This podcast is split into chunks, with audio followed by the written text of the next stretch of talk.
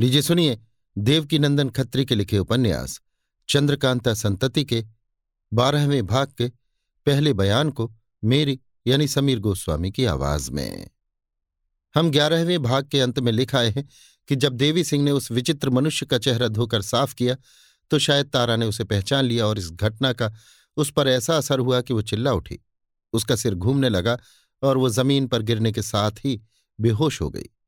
उसी समय सामने से वो नकाब पोश भी आता हुआ दिखाई दिया, जिसने उस विचित्र मनुष्य को हैरान परेशान कर दिया था और उस गठरी को भी अपने कब्जे में कर लिया था, जिसमें विचित्र मनुष्य के कहे मुताबिक तारा की किस्मत बंद थी।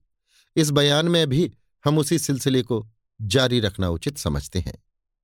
बात की बात में नकाबपोश उस जगह आ पहुँचा, जहाँ वो विचित्र मनुष्य और उसके सामने एक पत्थर की चट्टान पर तारा बेहोश पड़ी हुई थी, तथा कमलनी बड़ी मोहब्बत से तारा का सिर थामे ताज्जुब भरी निगाहों से हर एक को देख रही थी। देवी सिंह, नकाबपोश से, आप यहाँ कैसे पहुँचे? क्या यहाँ का रास्ता आपको मालूम था? नकाबपोश, नहीं नहीं, मैं तुम्हारे पीछे पीछे यहाँ तक आया हूँ। इतना कहकर नकाबपोश ने अपने चेहरे से नकाब उठाकर पीछे की तरफ़ उलट दी और सभी ने तेज सिंह को पहचान कर बड़ा ही आश्चर्य किया। भैरव सिंह ने दौड़कर अपने पिता के चरण छुए। देवी सिंह भी तेज सिंह के गले मिले और किशोरी कामनी लाडली तथा कमलनी ने भी उन्हें प्रणाम किया। देवी सिंह, तेज सिंह से, क्या आप ही वो नकाब पोश हैं जिसका विचित्र हाल भूतनाथ की जुबानी मैंने सुना है?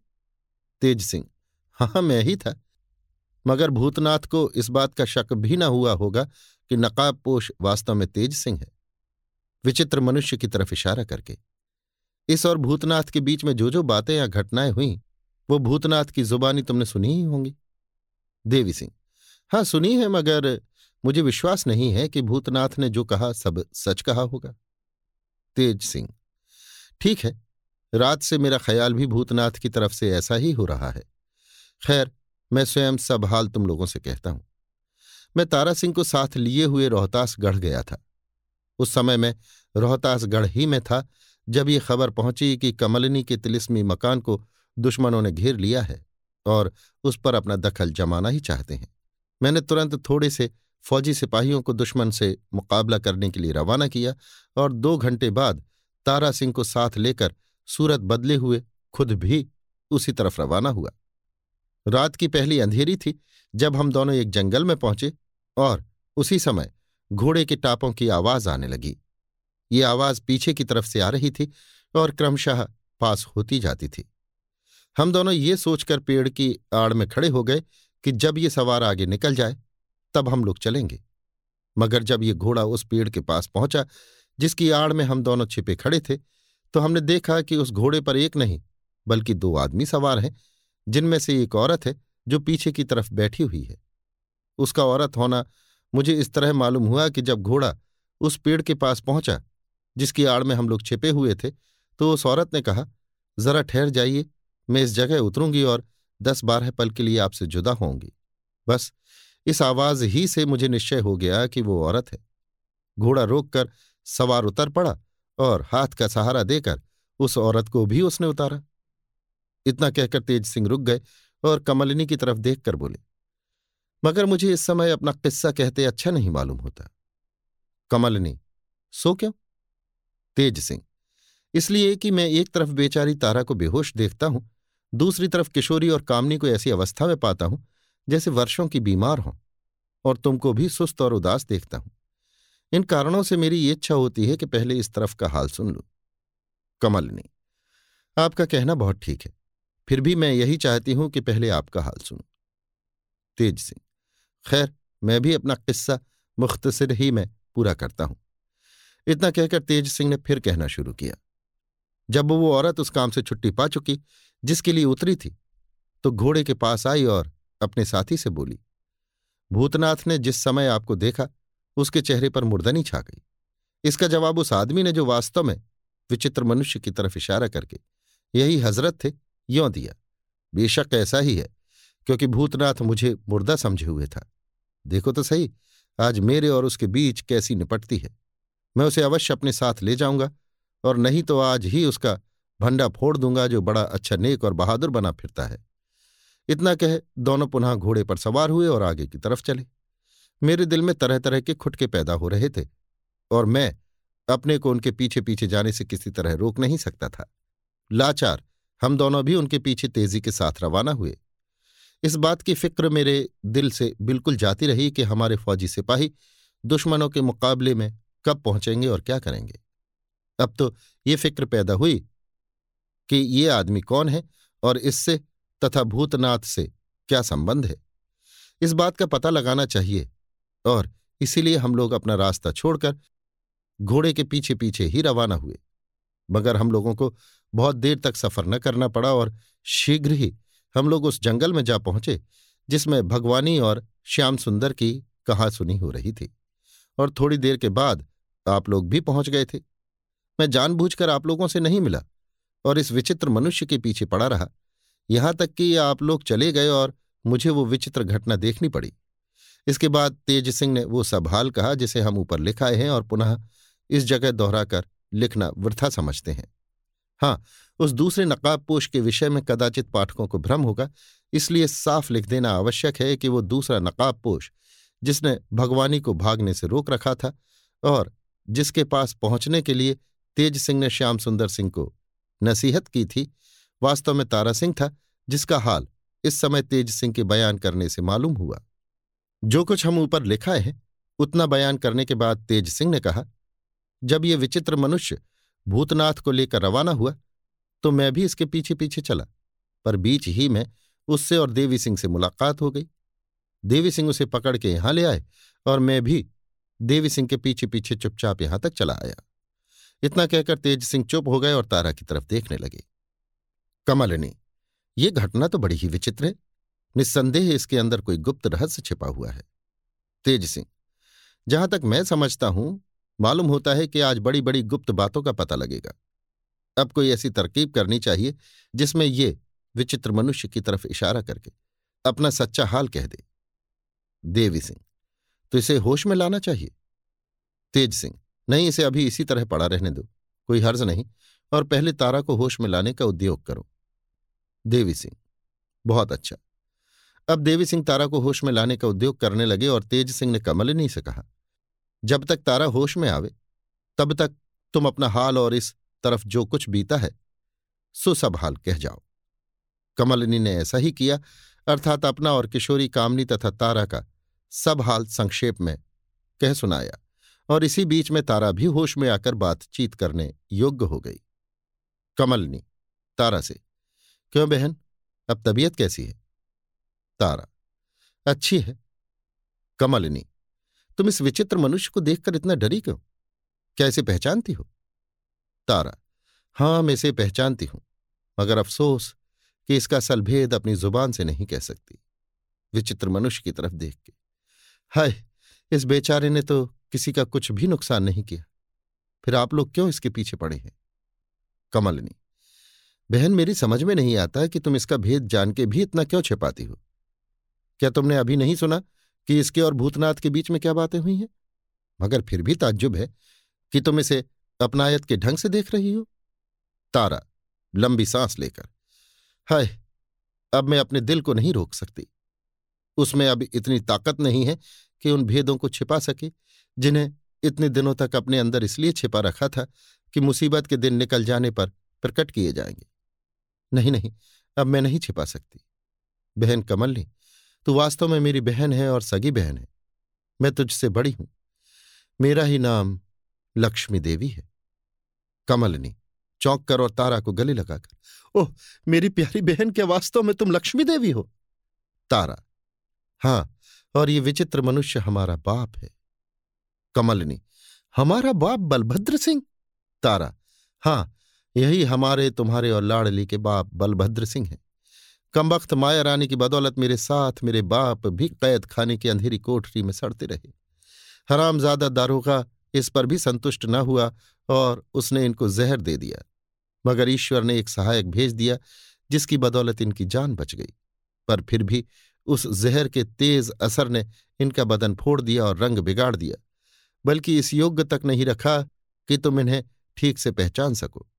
इतना ही नहीं, और भी बड़े बड़े कष्ट भोगने पड़े। रोकर अब मेरे कलेजे में दर्द हो रहा है। मैं उन मुसीबतों को बयान नहीं कर सकती। तुम स्वयं अपने पिता ही से सब हाल पूछ लो, जिन्हें मैं कई वर्षों के बाद इस अवस्था में देख रही हूँ। पाठक, आप समझ सकते हैं कि तारा की इन बातों ने कमलनी के दिल पर क्या असर किया होगा। तेज सिंह और भैरव सिंह की क्या अवस्था हुई होगी और देवी सिंह कितने शर्मिंदा हुए होंगे? जिन्होंने पत्थर मारकर उस विचित्र मनुष्य का सिर तोड़ डाला था। कमलनी दौड़ी हुई अपने बाप के पास गई और उसके गले से चिपट कर रोने लगी। तेज सिंह भी लपक कर उनके पास गए और लखलखे की डिबिया उसकी नाक से लगाई। बलभद्र सिंह होश में आकर उठ बैठे और ताज्जुब भरी निगाहों से चारों तरफ़ देखने लगे। तारा, कमलिनी और लाड़ली पर निगाह पड़ते ही उद्योग करने पर भी न रुकने वाले आँसू। उनकी आँखों में डबडबा आए और उन्होंने कमलिनी की तरफ़ देखकर कांपती हुई आवाज़ में कहा, क्या तारा ने मेरे या अपने विषय में कोई बात कही है? तुम लोग जिस निगाह से मुझे देख रही हो, उससे साफ़ मालूम होता है कि तारा ने मुझे पहचान लिया और मेरे तथा अपने विषय में कुछ कहा है। कमलनी गदगद होकर, जी हाँ, तारा ने अपना और आपका परिचय देकर मुझे बड़ा ही प्रसन्न किया है, बलभद्र सिंह। तो बस अब मैं अपने को क्यों कर छिपा सकता हूँ? और इस बात से क्यों कर इनकार कर सकता हूँ कि मैं तुम तीनों बहनों का बाप हूँ? आह, मैं अपने दुश्मनों से अपना बदला स्वयं लेने की नीयत से थोड़े दिन तक और अपने को छिपाना चाहता था, मगर समय ने ऐसा न करने दिया। खैर, मर्ज़ी परमात्मा की। अच्छा कमलनी, सच कहना, क्या तुझे इस बात का गुमान भी था कि तेरा बाप जीता है? कमलनी मैं अफसोस के साथ कहती हूँ कि कई पितृपक्ष ऐसे बीत गए, जिनमें मैं आपके नाम की तिलांजलि दे चुकी हूँ। क्योंकि मुझे विश्वास दिलाया गया था कि हम लोगों के सिर पर से हमारे प्यारे बाप का साया जाता रहा और इस बात को भी एक जमाना गुजर गया। जो हो, मगर आज हमारी खुशी का अंदाज़ा कोई भी नहीं कर सकता। बलभद्र सिंह उठकर तारा के पास गए, जिसमें चलने फिरने की ताकत अभी तक नहीं आई थी। तारा उनके गले से लिपट गई और फूट फूट कर रोने लगी। उसके बाद लाडली की नौबत आई और उसने भी रो रोकर अपने कपड़े भिगोए और माया रानी को गालियाँ देती रही। आधे घंटे तक यही हालत रही। अंत में तेज सिंह ने सभी को समझा बुझाकर शांत किया और फिर बातचीत होने लगी। देवी सिंह, बलभद्र सिंह से, मैं आपसे माफ़ी माँगता हूँ। मुझसे जो कुछ भूल हुई, वो अनजाने में हुई है। बलभद्र सिंह, हंसकर, नहीं नहीं मुझे इस बात का रंज कुछ भी नहीं है। बल्कि सच तो यह है कि अब मुझे केवल आप ही लोगों का भरोसा रह गया है। मगर अफसोस इतना ही है कि भूतनाथ आप लोगों का दोस्त है और मैं उसे किसी तरह भी माफ़ नहीं कर सकता। तेज सिंह, हम लोगों को बड़ा ही आश्चर्य हो रहा है और बिल्कुल समझ में नहीं आता कि आपके और भूतनाथ के बीच में किस बात की ऐठन पड़ी हुई है। बलभद्र सिंह, तेज सिंह से मालूम होता है कि अभी तक आपने वो गठरी नहीं खोली, जो आपने एक औरत के हाथ से छीनी थी और जो इस समय भी मैं आपके पास देख रहा हूँ। तेज सिंह, गठरी दिखाकर, नहीं, मैंने इसे अभी तक नहीं खोला। बलभद्र सिंह, तभी आप ऐसा पूछते हैं। अच्छा अब इसे खोलिए। कमलनी, वो औरत कौन थी? बलभद्र सिंह, उसका अभी हाल मालूम हो जाएगा। जरा सब्र करो। तेज सिंह से हाँ साहब, अब वो गठरी खोलिए। बहुत अच्छा। कहकर तेज सिंह उठे और गठरी लिए हुए उस तरफ़ बढ़ गए जहाँ किशोरी, कमलनी और तारा पड़ी थी। इसके बाद सभी की तरफ़ देख के बोले, इस गठरी में क्या है? सो देखने के लिए सभी का जी बेचैन हो रहा होगा। बल्कि मैं कह सकता हूँ कि तारा सबसे ज़्यादा बेचैन होगी। इसलिए मैं किशोरी, कामनी और तारा ही के पास बैठकर ये गठरी खोलता हूँ, जिससे इन्हें उठने और चलने की तकलीफ़ न होगी। आइए आप लोग भी इसी जगह आ बैठिए। इतना कहकर तेज सिंह वहाँ बैठ गए। बलभद्र सिंह उनके बगल में जा बैठे और बाकी सभी ने तेज सिंह को इस तरह घेर लिया जैसे किसी मदारी को खेल करते समय मन चले लड़के घेर लेते हैं। तेज सिंह ने गठरी खोली और सभी की निगाह उसके अंदर की चीज़ों पर पड़ी। इस गठरी में पीतल की एक छोटी सी संदूकड़ी थी, जिसे कलमदान भी कह सकते हैं और एक मुट्ठा कागजों का था। बलभद्र सिंह ने कहा पहले इस कागज़ के मुट्ठे को खोलो। तेज सिंह ने ऐसा ही किया और जब कागज़ का मुट्ठा खोला गया तो मालूम हुआ कि कई चिट्ठियों को आपस में एक दूसरे के साथ जोड़ के वो मुट्ठा तैयार किया गया है। तेज सिंह, मुट्ठा खोलते हुए, इसे शैतान की याद कहूँ या विधाता की जन्मपत्री बलभद्र सिंह, हंसकर, आप जो चाहें कह सकते हैं। इन चिट्ठियों और पुर्जों को मैंने क्रम के साथ जोड़ा है। आप शुरू से एक एक करके पढ़ना आरंभ कीजिए। तेज सिंह। बहुत अच्छा। तेज सिंह ने पहला पुर्जा पढ़ा। उसमें ऊपर की तरफ़ ये लिखा हुआ था, श्रीयुत रघुभर सिंह योग्य लिखी हेला सिंह का राम राम। और बाद में ये मजमून था, मेरे प्यारे दोस्त, आपको मालूम है कि राजा गोपाल सिंह की शादी बलभद्र सिंह की लड़की लक्ष्मी देवी के साथ होने वाली है। मगर मैं चाहता हूँ कि आप कृपा करके कोई ऐसा बंदोबस्त करें जिसमें वो शादी टूट जाए और उसके बदले में मेरी लड़की मुंदर की शादी राजा गोपाल सिंह के साथ हो जाए। अगर ऐसा हुआ तो मैं जन्म भर आपका आसान मानूँगा और जो कुछ आप कहेंगे करूँगा। मुझे आपकी दोस्ती पर बहुत भरोसा है। शुभम। बलभद्र। लीजिए पहले नंबर की चिट्ठी समाप्त। तारा। रघुबर सिंह किसका नाम है? तेज सिंह। इस भूतनाथ का नाम रघुबर सिंह है और नाना किसी का लड़का है। बलभद्र सिंह से। क्या हेला सिंह माया रानी के बाप का नाम है? बलभद्र सिंह। जी हाँ और माया रानी का असल नाम मुंदर है। कमलनी। अच्छा आगे पढ़िए। तेज सिंह ने दूसरी चिट्ठी पढ़ी। उसमें ये लिखा था, मेरे प्यारे दोस्त हेला सिंह, आपका पत्र पहुँचा। मैं इस बात का उद्योग कर सकता हूँ, मगर इस काम में हद से ज़्यादा मेहनत करनी पड़ेगी। खुल्लम खुल्ला तो आपकी लड़की की शादी राजा गोपाल सिंह से नहीं हो सकती, क्योंकि राजा गोपाल सिंह को आपकी लड़की का विधवा होना मालूम है। हाँ उनका दारोगा अगर हमारे साथ मिल जाए तो कोई तरकीब निकल सकती है। लेकिन उसमें भी ये कठिनाई है कि दारोगा लालची है और आप गरीब हैं। रघुबर सिंह, देवी सिंह, वाह वाह! भूतनाथ तो बड़ा शैतान मालूम होता है। ये सब कांटे क्या उसी के बोए हुए हैं? कमलनी, मगर अफसोस है कि आप उसे अपना दोस्त बनाने के लिए कसम खा चुके हैं। बलभद्र सिंह, मैं ठीक कहता हूँ कि थोड़ी देर बाद देवी सिंह जी को अपने किए पर पछताना पड़ेगा। लाडली खैर, जो होगा देखा जाएगा। आप तीसरी चिट्ठी पढ़िए। बलभद्र सिंह, मालूम नहीं है कि भूतनाथ की चिट्ठी का जवाब हेला सिंह ने क्या दिया था, क्योंकि वो चिट्ठी मेरे हाथ नहीं लगी। ये तीसरी चिट्ठी जो आप पढ़ेंगे, वो भी भूतनाथ ही की लिखी हुई है। तेज सिंह तीसरी चिट्ठी पढ़ने लगे। उसमें लिखा हुआ था, प्रियवर हेला सिंह। आपने लिखा कि यद्यपि मुंदर विधवा है और उसकी उम्र भी ज़्यादा है परंतु नाटी होने के सबब वो ज़्यादा उम्र की मालूम नहीं पड़ती। ठीक है, मगर बहुत सी बातें ऐसी हैं जो औरों को चाहे मालूम ना हो, मगर उससे किसी तरह छिपी नहीं रह सकती, जिसके साथ उसकी शादी होगी। और इसी बात से राजा गोपाल सिंह का दारोगा भी डरता है। मगर मैंने भविष्य के लिए उसके ख्याल में ऐसे ऐसे सरसब्ज बाग पैदा कर दिए हैं कि जिसकी बेसुध और मदहोश करने वाली खुशबू को वो अभी से सूंघने लग गया है। तिस पर भी मैं इस बात का तुम्हें विश्वास दिलाता हूँ कि ये शादी प्रकट रूप से नहीं हो सकती। इसके लिए उस ब्याह वाले दिन ही कोई अनोखी चाल चलनी पड़ेगी।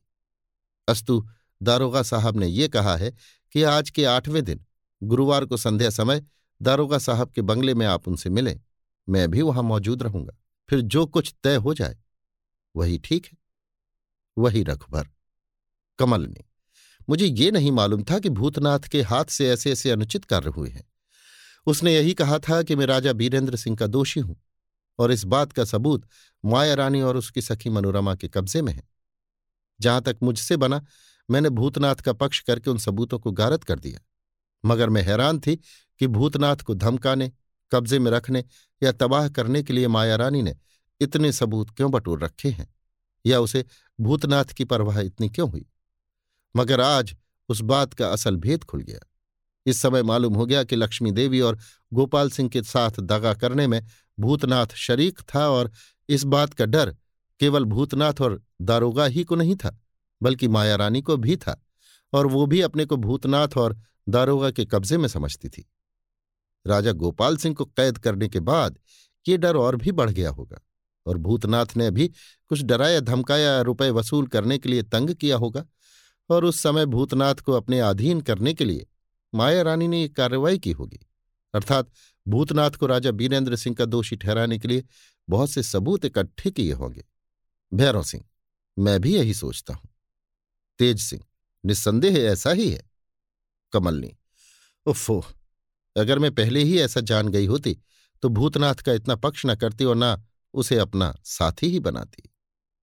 देवी सिंह, मगर इधर तो उसने आपके कामों में बड़ी मेहनत की है। इसीलिए मुरवत तो करनी पड़ेगी। कमलनी नहीं नहीं, मैं उसका कसूर कभी माफ़ नहीं कर सकती, चाहे जो हो। देवी सिंह, मगर फिर वो भी आप ही लोगों का दुश्मन हो जाएगा। जहाँ तक मैं समझता हूँ, इस समय वो अपने किए पर पछता रहा है। कमलनी जो हो, मगर ये कसूर ऐसा नहीं है जिसे मैं माफ़ कर सकूँ। उफ, क्रोध के मारे मेरा अजब हाल हो रहा है। तेज सिंह, उसने कसूर भी भारी किया है। बलभद्र सिंह। अभी क्या है? अभी तो कुछ देखा ही नहीं। उसने जो किया है, उसका हजारवां भाग भी अभी तक आपको मालूम नहीं हुआ है। जरा आगे की चिट्ठियाँ तो पढ़िए।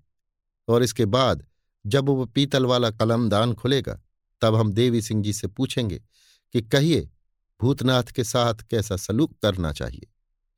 इस समय बेचारी तारा, जिसको आगे से हम लक्ष्मी देवी के नाम से लिखा करेंगे, चुपचाप बैठी लंबी लंबी साँसें ले रही थी। बाप की शर्म से वो इस विषय में कुछ बोल नहीं सकती थी। मगर भूतनाथ से बदला लेने का ख्याल उसके दिल में मजबूती के साथ जड़ पकड़ता जा रहा था और क्रोध की आँच उसके अंदर इतनी ज़्यादा तेज होकर सुलग रही थी कि उसका तमाम बदन गर्म हो रहा था, इस तरह जैसे बुखार चढ़ाया हो। आज के पहले तक वो भूतनाथ को लायक और नेक समझती थी, मगर इस समय एकाएक जो बातें मालूम हुई, उन्होंने उसे अपने आपे से बाहर कर दिया था। तेज सिंह ने चौथी चिट्ठी पढ़ी। उसमें यह लिखा हुआ था, प्रिय बंधु हेला सिंह, बहुत दिनों से पत्र न मिलने के कारण आपको उदास न होना चाहिए। मैं इस फ़िक्र में लगा हुआ हूँ कि किसी तरह बलभद्र सिंह और लक्ष्मी देवी को खपा डालूं, मगर अभी तक मैं कुछ न कर सका, क्योंकि एक तो बलभद्र सिंह स्वयं अय्यार है, दूसरे आजकल राजा गोपाल सिंह के आज्ञानुसार बिहारी सिंह और हरनाम सिंह भी उसके घर की हिफाजत कर रहे हैं। खैर, कोई चिंता नहीं। देखिए तो सही क्या होता है। मैंने बलभद्र सिंह के पड़ोस में हलवाई की एक दुकान खोली है और अच्छे अच्छे कारीगर हलवाई नौकर रखे हैं। बहुत सी मिठाइयाँ मैंने ऐसी तैयार की हैं, जिनमें दारोगा साहब का दिया हुआ अनूठा जहर बड़ी खूबी के साथ मिलाया गया है। ये जहर ऐसा है कि जिसे खाने के साथ ही आदमी नहीं मर जाता, बल्कि महीनों तक बीमार रह के जान देता है। जहर खाने वाले का बदन बिल्कुल फूट जाएगा और वैद्य लोग उसे देख के सिवाय इसके और कुछ भी नहीं कह सकेंगे कि ये गर्मी की बीमारी से मरा है। जहर का तो किसी को गुमान भी ना होगा। मैंने उस घर की लौनी और नौकरों से भी मेलजोल पैदा कर लिया है। अस्तु, चाहे वे लोग कैसे भी होशियार और धूर्त क्यों ना हो, मगर एक न एक दिन हमारी जहरीली मिठाई बलभद्र सिंह के पेट में उतर ही जाएगी। आपकी लड़की बड़ी ही होशियार और चांगली है। वो सुजान के घर में बहुत अच्छे ढंग से रहती है। सुजान ने उसे अपनी भतीजी कह के मशहूर किया है और उसकी भी बातचीत चल रही है। मगर गोपाल सिंह का बूढ़ा बाप बड़ा ही शैतान है। दारोगा साहब उसका नाम निशान भी मिटाने के उद्योग में लगे हुए हैं। सब्र करो, घबराओ मत, काम अवश्य बन जाएगा। आज से मैं अपना नाम बदल देता हूँ। मुझे अब भूतनाथ कह के पुकारा करना। वही, भूतनाथ। इस चिट्ठी ने सभी के दिल पर बड़ा ही भयानक असर किया। यहाँ तक कि देवी सिंह की आँखें भी मारे क्रोध के लाल हो गईं और तमाम बदन कांपने लगा। तेज सिंह, बेईमान, दुष्ट, इतनी बड़ी चढ़ी बदमाशी? भैरव सिंह, इस हरामजदगी का कुछ ठिकाना है? लाड़ली, इस समय मेरा कलेजा फूका जाता है। यदि भूतनाथ यहाँ मौजूद होता तो इसी समय अपने हृदय की आँच में उसे आहुति दे देती। परमेश्वर ऐसे ऐसे पापियों के साथ तू? कमलनी हाय कमबख्त भूतनाथ ने तो ऐसा काम किया है कि यदि वो कुत्तों से भी नचवाया जाए तो उसका बदला नहीं हो सकता। बलभद्र सिंह, ठीक है, मगर मैं उसकी जान कदापि ना मारूँगा। मैं वही काम करूँगा जिससे मेरे कलेजी की आग ठंडी हो। उफ, देवी सिंह, इधर हम लोगों के साथ मिलकर भूतनाथ ने जो जो काम किए हैं, उनसे विश्वास हो गया था कि वो हम लोगों का खैर ख्वाह है। हम लोग उससे बहुत ही प्रसन्न थे और बलभद्र सिंह। नहीं, वो ऐसे काले सांप का जहरीला बच्चा है, जिसके कांटे का मंत्र ही नहीं। उसका कोई ठिकाना नहीं। बेशक, वो कुछ दिन में आप लोगों को अपने अधीन करके माया रानी से मिल जाता। ये काम भी वो कभी का कर चुका होता। मगर जब से उसने मेरी सूरत देख ली है और उसे निश्चय हो गया कि मैं मरा नहीं, बल्कि जीता हूँ, तब से उसकी अक्ल ठिकाने नहीं वो घबरा गया है और अपने बचाव की तरकीब सोच रहा है। तेज सिंह से। खैर, आगे पढ़ी। देखिए और क्या बात मालूम होती? है तेज सिंह ने अगली चिट्ठी पढ़ी। उसमें ये लिखा हुआ था, मेरे लंगोटिया यार हेला सिंह, मालूम होता है कि तुम्हारा नसीबा बड़ा ज़बरदस्त है। राजा गोपाल सिंह का बुढ़ा बाप बड़ा ही चांगला और काइया था। वो कमबख्त अपने ही मन की करता था। अगर वो जीता रहता तो लक्ष्मी देवी की शादी गोपाल सिंह से अवश्य हो जाती, क्योंकि वो बलभद्र सिंह की बहुत इज़्ज़त करता था। बलभद्र सिंह की जाति उत्तम है और जाति पाति का ख्याल वो बुढ़ा बहुत करता था। खैर, आज मैं तुम्हें बधाई देता हूँ कि मेरी और दारोगा की मेहनत ठिकाने लगी और वो इस दुनिया से कूच कर गया। सच तो ये है कि बड़ा भारी कांटा निकल गया। अब साल भर के लिए शादी रुक गई और इस बीच में हम लोग बहुत कुछ कर गुजरेंगे।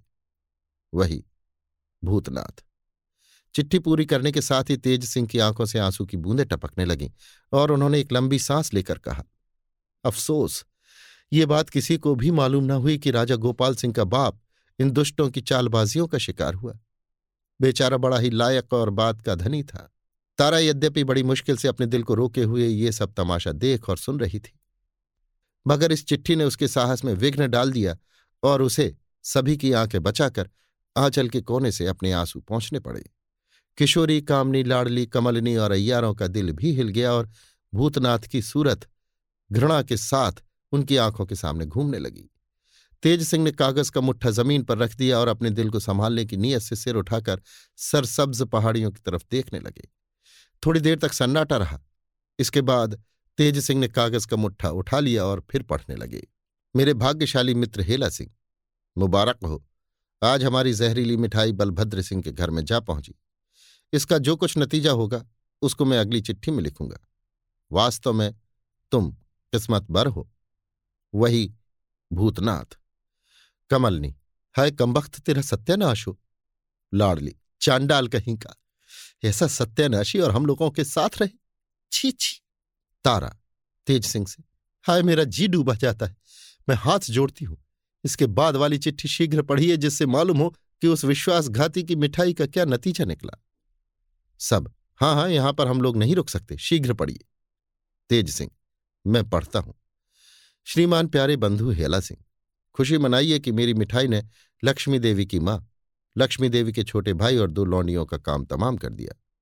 बलभद्र सिंह और उसकी तीनों लड़कियों ने मिठाई नहीं खाई थी, इसलिए बच गई। खैर, फिर सही, जाते कहाँ वही, भूतनाथ। इस चिट्ठी ने तो अंधेर कर दिया। कोई भी ऐसा नहीं था जिसकी आँख से आँसू न निकल रहे हों। कमलिनी और लाडली रोने लगी, और लक्ष्मी देवी तो चिल्लाकर बोली, हाय, इस समय मुझे लड़कपन की सब बातें याद आ रही वो समा मेरी आँखों के सामने घूम रहा है। मेरे घर में वैद्यों की धूम मची हुई थी। मेरी प्यारी माँ अपने लड़के की लाश पर पछाड़े खा रही थी, अंत में वो भी मर गई। हम लोग रो रो कर लाश के साथ चिपटते थे और हमारा बाप हम लोगों को खींच खींच कर अलग करता था। हाय, क्या दुनिया में कोई ऐसी सजा है जिस बात का पूरा बदला कहला सके? किशोरी रोकर कोई नहीं। कमलनी हाय मेरे कलेजे में दर्द होने लगा किस दुष्ट का जीवन चरित्र में सुन रही हूँ? बस अब मुझमें सुनने की सामर्थ्य नहीं रही। रोकर उफ, इतना जुल्म इतना अंधेर। भैरव सिंह बस रहने दीजिए। अब इस समय आगे न पढ़िए। तेज सिंह इस समय मैं आगे पढ़ ही नहीं सकता। तेज सिंह ने कागज़ का मुट्ठा लपेट कर रख दिया और सभी को दिलासा और तसल्ली देने लगे। तेज सिंह का इशारा पाकर भैरव सिंह और देवी सिंह कई तीतर और बटेर का शिकार कर लाए और उसका कबाब तथा शोरबा बनाने लगे, जिसमें सभी को खिला पिलाकर शांत करें। आज खाने पीने की इच्छा किसी की भी न थी, मगर तेज सिंह के समझाने बुझाने से सभी ने कुछ खाया और जब शांत हुए तो तेज सिंह ने कहा, अब हमको तालाब वाले मकान में चलना चाहिए। बलभद्र सिंह हाँ अब इस जगह रहना ठीक ना होगा। मकान में चलकर जो कुछ पढ़ना या देखना हो करिएगा। कमलनी, मेरी भी यही राय है। मैं देवी सिंह जी से कह चुकी हूँ कि यदि मैं उस मकान में रहती तो दुश्मन हमारा कुछ भी न बिगाड़ सकते और तालाब को पाट देना तो असंभव ही था। खैर, अब भी मैं बिना परिश्रम के उस तालाब की सफ़ाई कर सकती हूँ। इतना कहकर कमलिनी ने तालाब वाले मकान का बहुत सा भेद तेज सिंह को बताया और जिस तरह से तालाब की सफ़ाई हो सकती थी वो भी कहा, जो कि हम ऊपर भी लिखाए हैं। अंत में सभी ने निश्चय कर लिया कि घंटे भर के अंदर इस जगह को छोड़ देना और तालाब वाले मकान में चले जाना चाहिए। अभी आप सुन रहे थे देवकीनंदन खत्री के लिखे उपन्यास, चंद्रकांता संतति के बारहवें भाग के पहले बयान को मेरी यानी समीर गोस्वामी की आवाज़ में। लीजिए सुनिए देवकीनंदन खत्री के लिखे उपन्यास, चंद्रकांता संतति के बारहवें भाग के दूसरे बयान को मेरी यानी समीर गोस्वामी की आवाज़ में। सुबह का सुहावना समय है। पहले घंटे की धूप ने ऊँचे ऊँचे पेड़ों की टहनियों, मकानों के कंगूरों और पहाड़ों की चोटियों पर सुनहली चादर बिछा दी है। मुसाफिर लोग दो तीन कोस की मंजिल मार चुके हैं। तारा सिंह और श्याम सुंदर सिंह अपने साथ भगवनिया और भूतनाथ को लिए हुए तालाब वाले तिलिस्मी मकान की तरफ़ जा रहे हैं।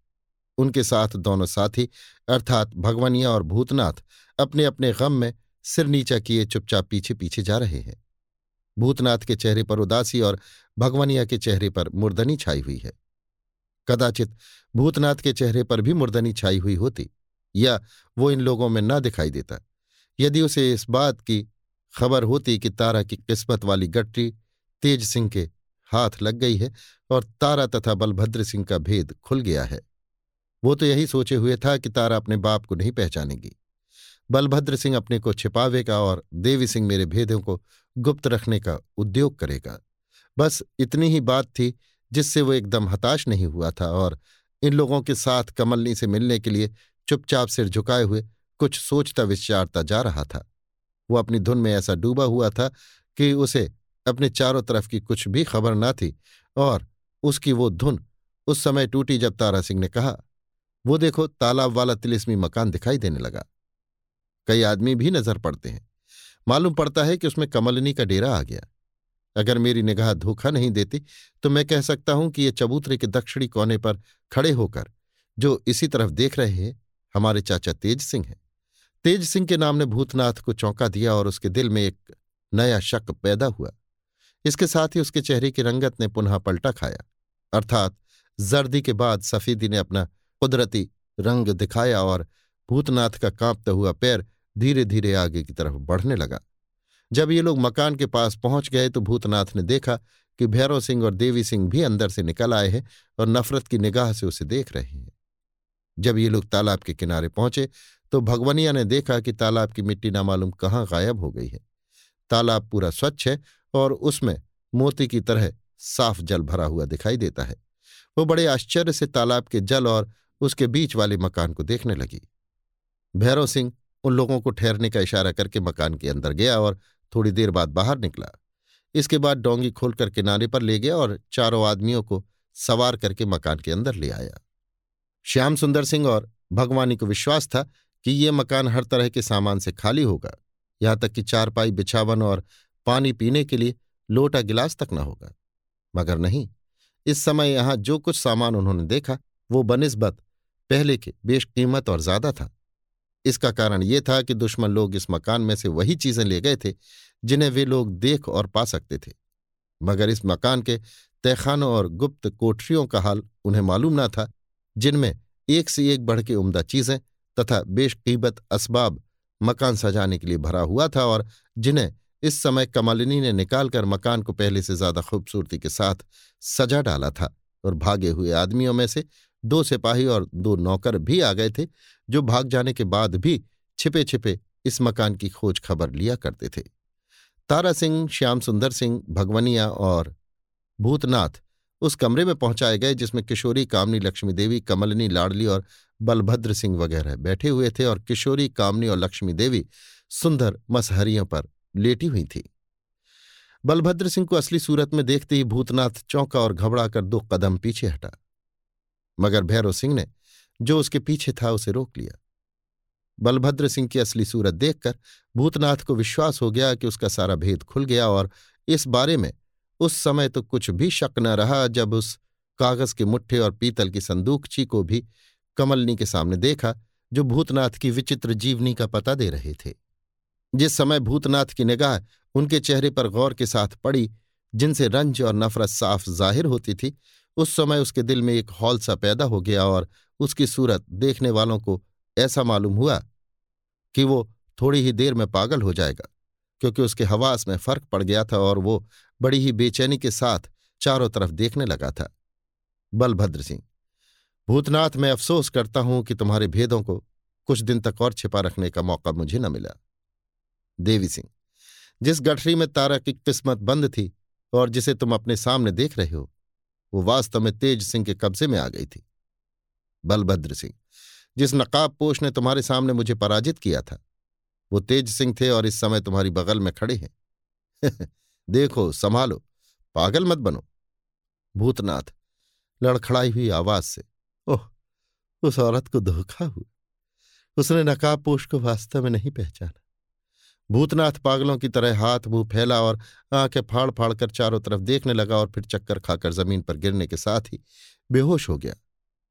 तेज सिंह, बुरे कामों का यही नतीजा निकलता है। देवी सिंह, इससे कोई पूछे कि ऐसे ऐसे खोटे कर्म करके दुनिया में तूने क्या मज़ा पाया? मैं समझता हूँ, अब या तो ये अपनी जान दे देगा या यहाँ से भाग जाना पसंद करेगा। बलभद्र सिंह हाँ यदि इसकी एक बहुत ही प्यारी चीज़ मेरे कब्जे में न होती तो बेशक ये अपनी जान दे देता या भाग ही जाता।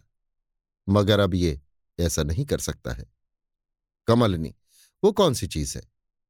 बलभद्र सिंह, जल्दी ना करो, उसका हाल भी मालूम हो जाएगा। तेज सिंह, खैर आप ये तो बताइए कि इसके साथ क्या सलूक करना चाहिए? बलभद्र सिंह, कुछ नहीं, इसे इसी तरह उठाकर तालाब के बाहर रखाओ और छोड़ दो। जहाँ जी चाहे चला जाए। कमलनी, तेज सिंह से, क्या आपको मालूम है कि इसका लड़का नानक आजकल कहाँ है? तेज सिंह, मुझे नहीं मालूम। किशोरी, इसका केवल एक ही लड़का है?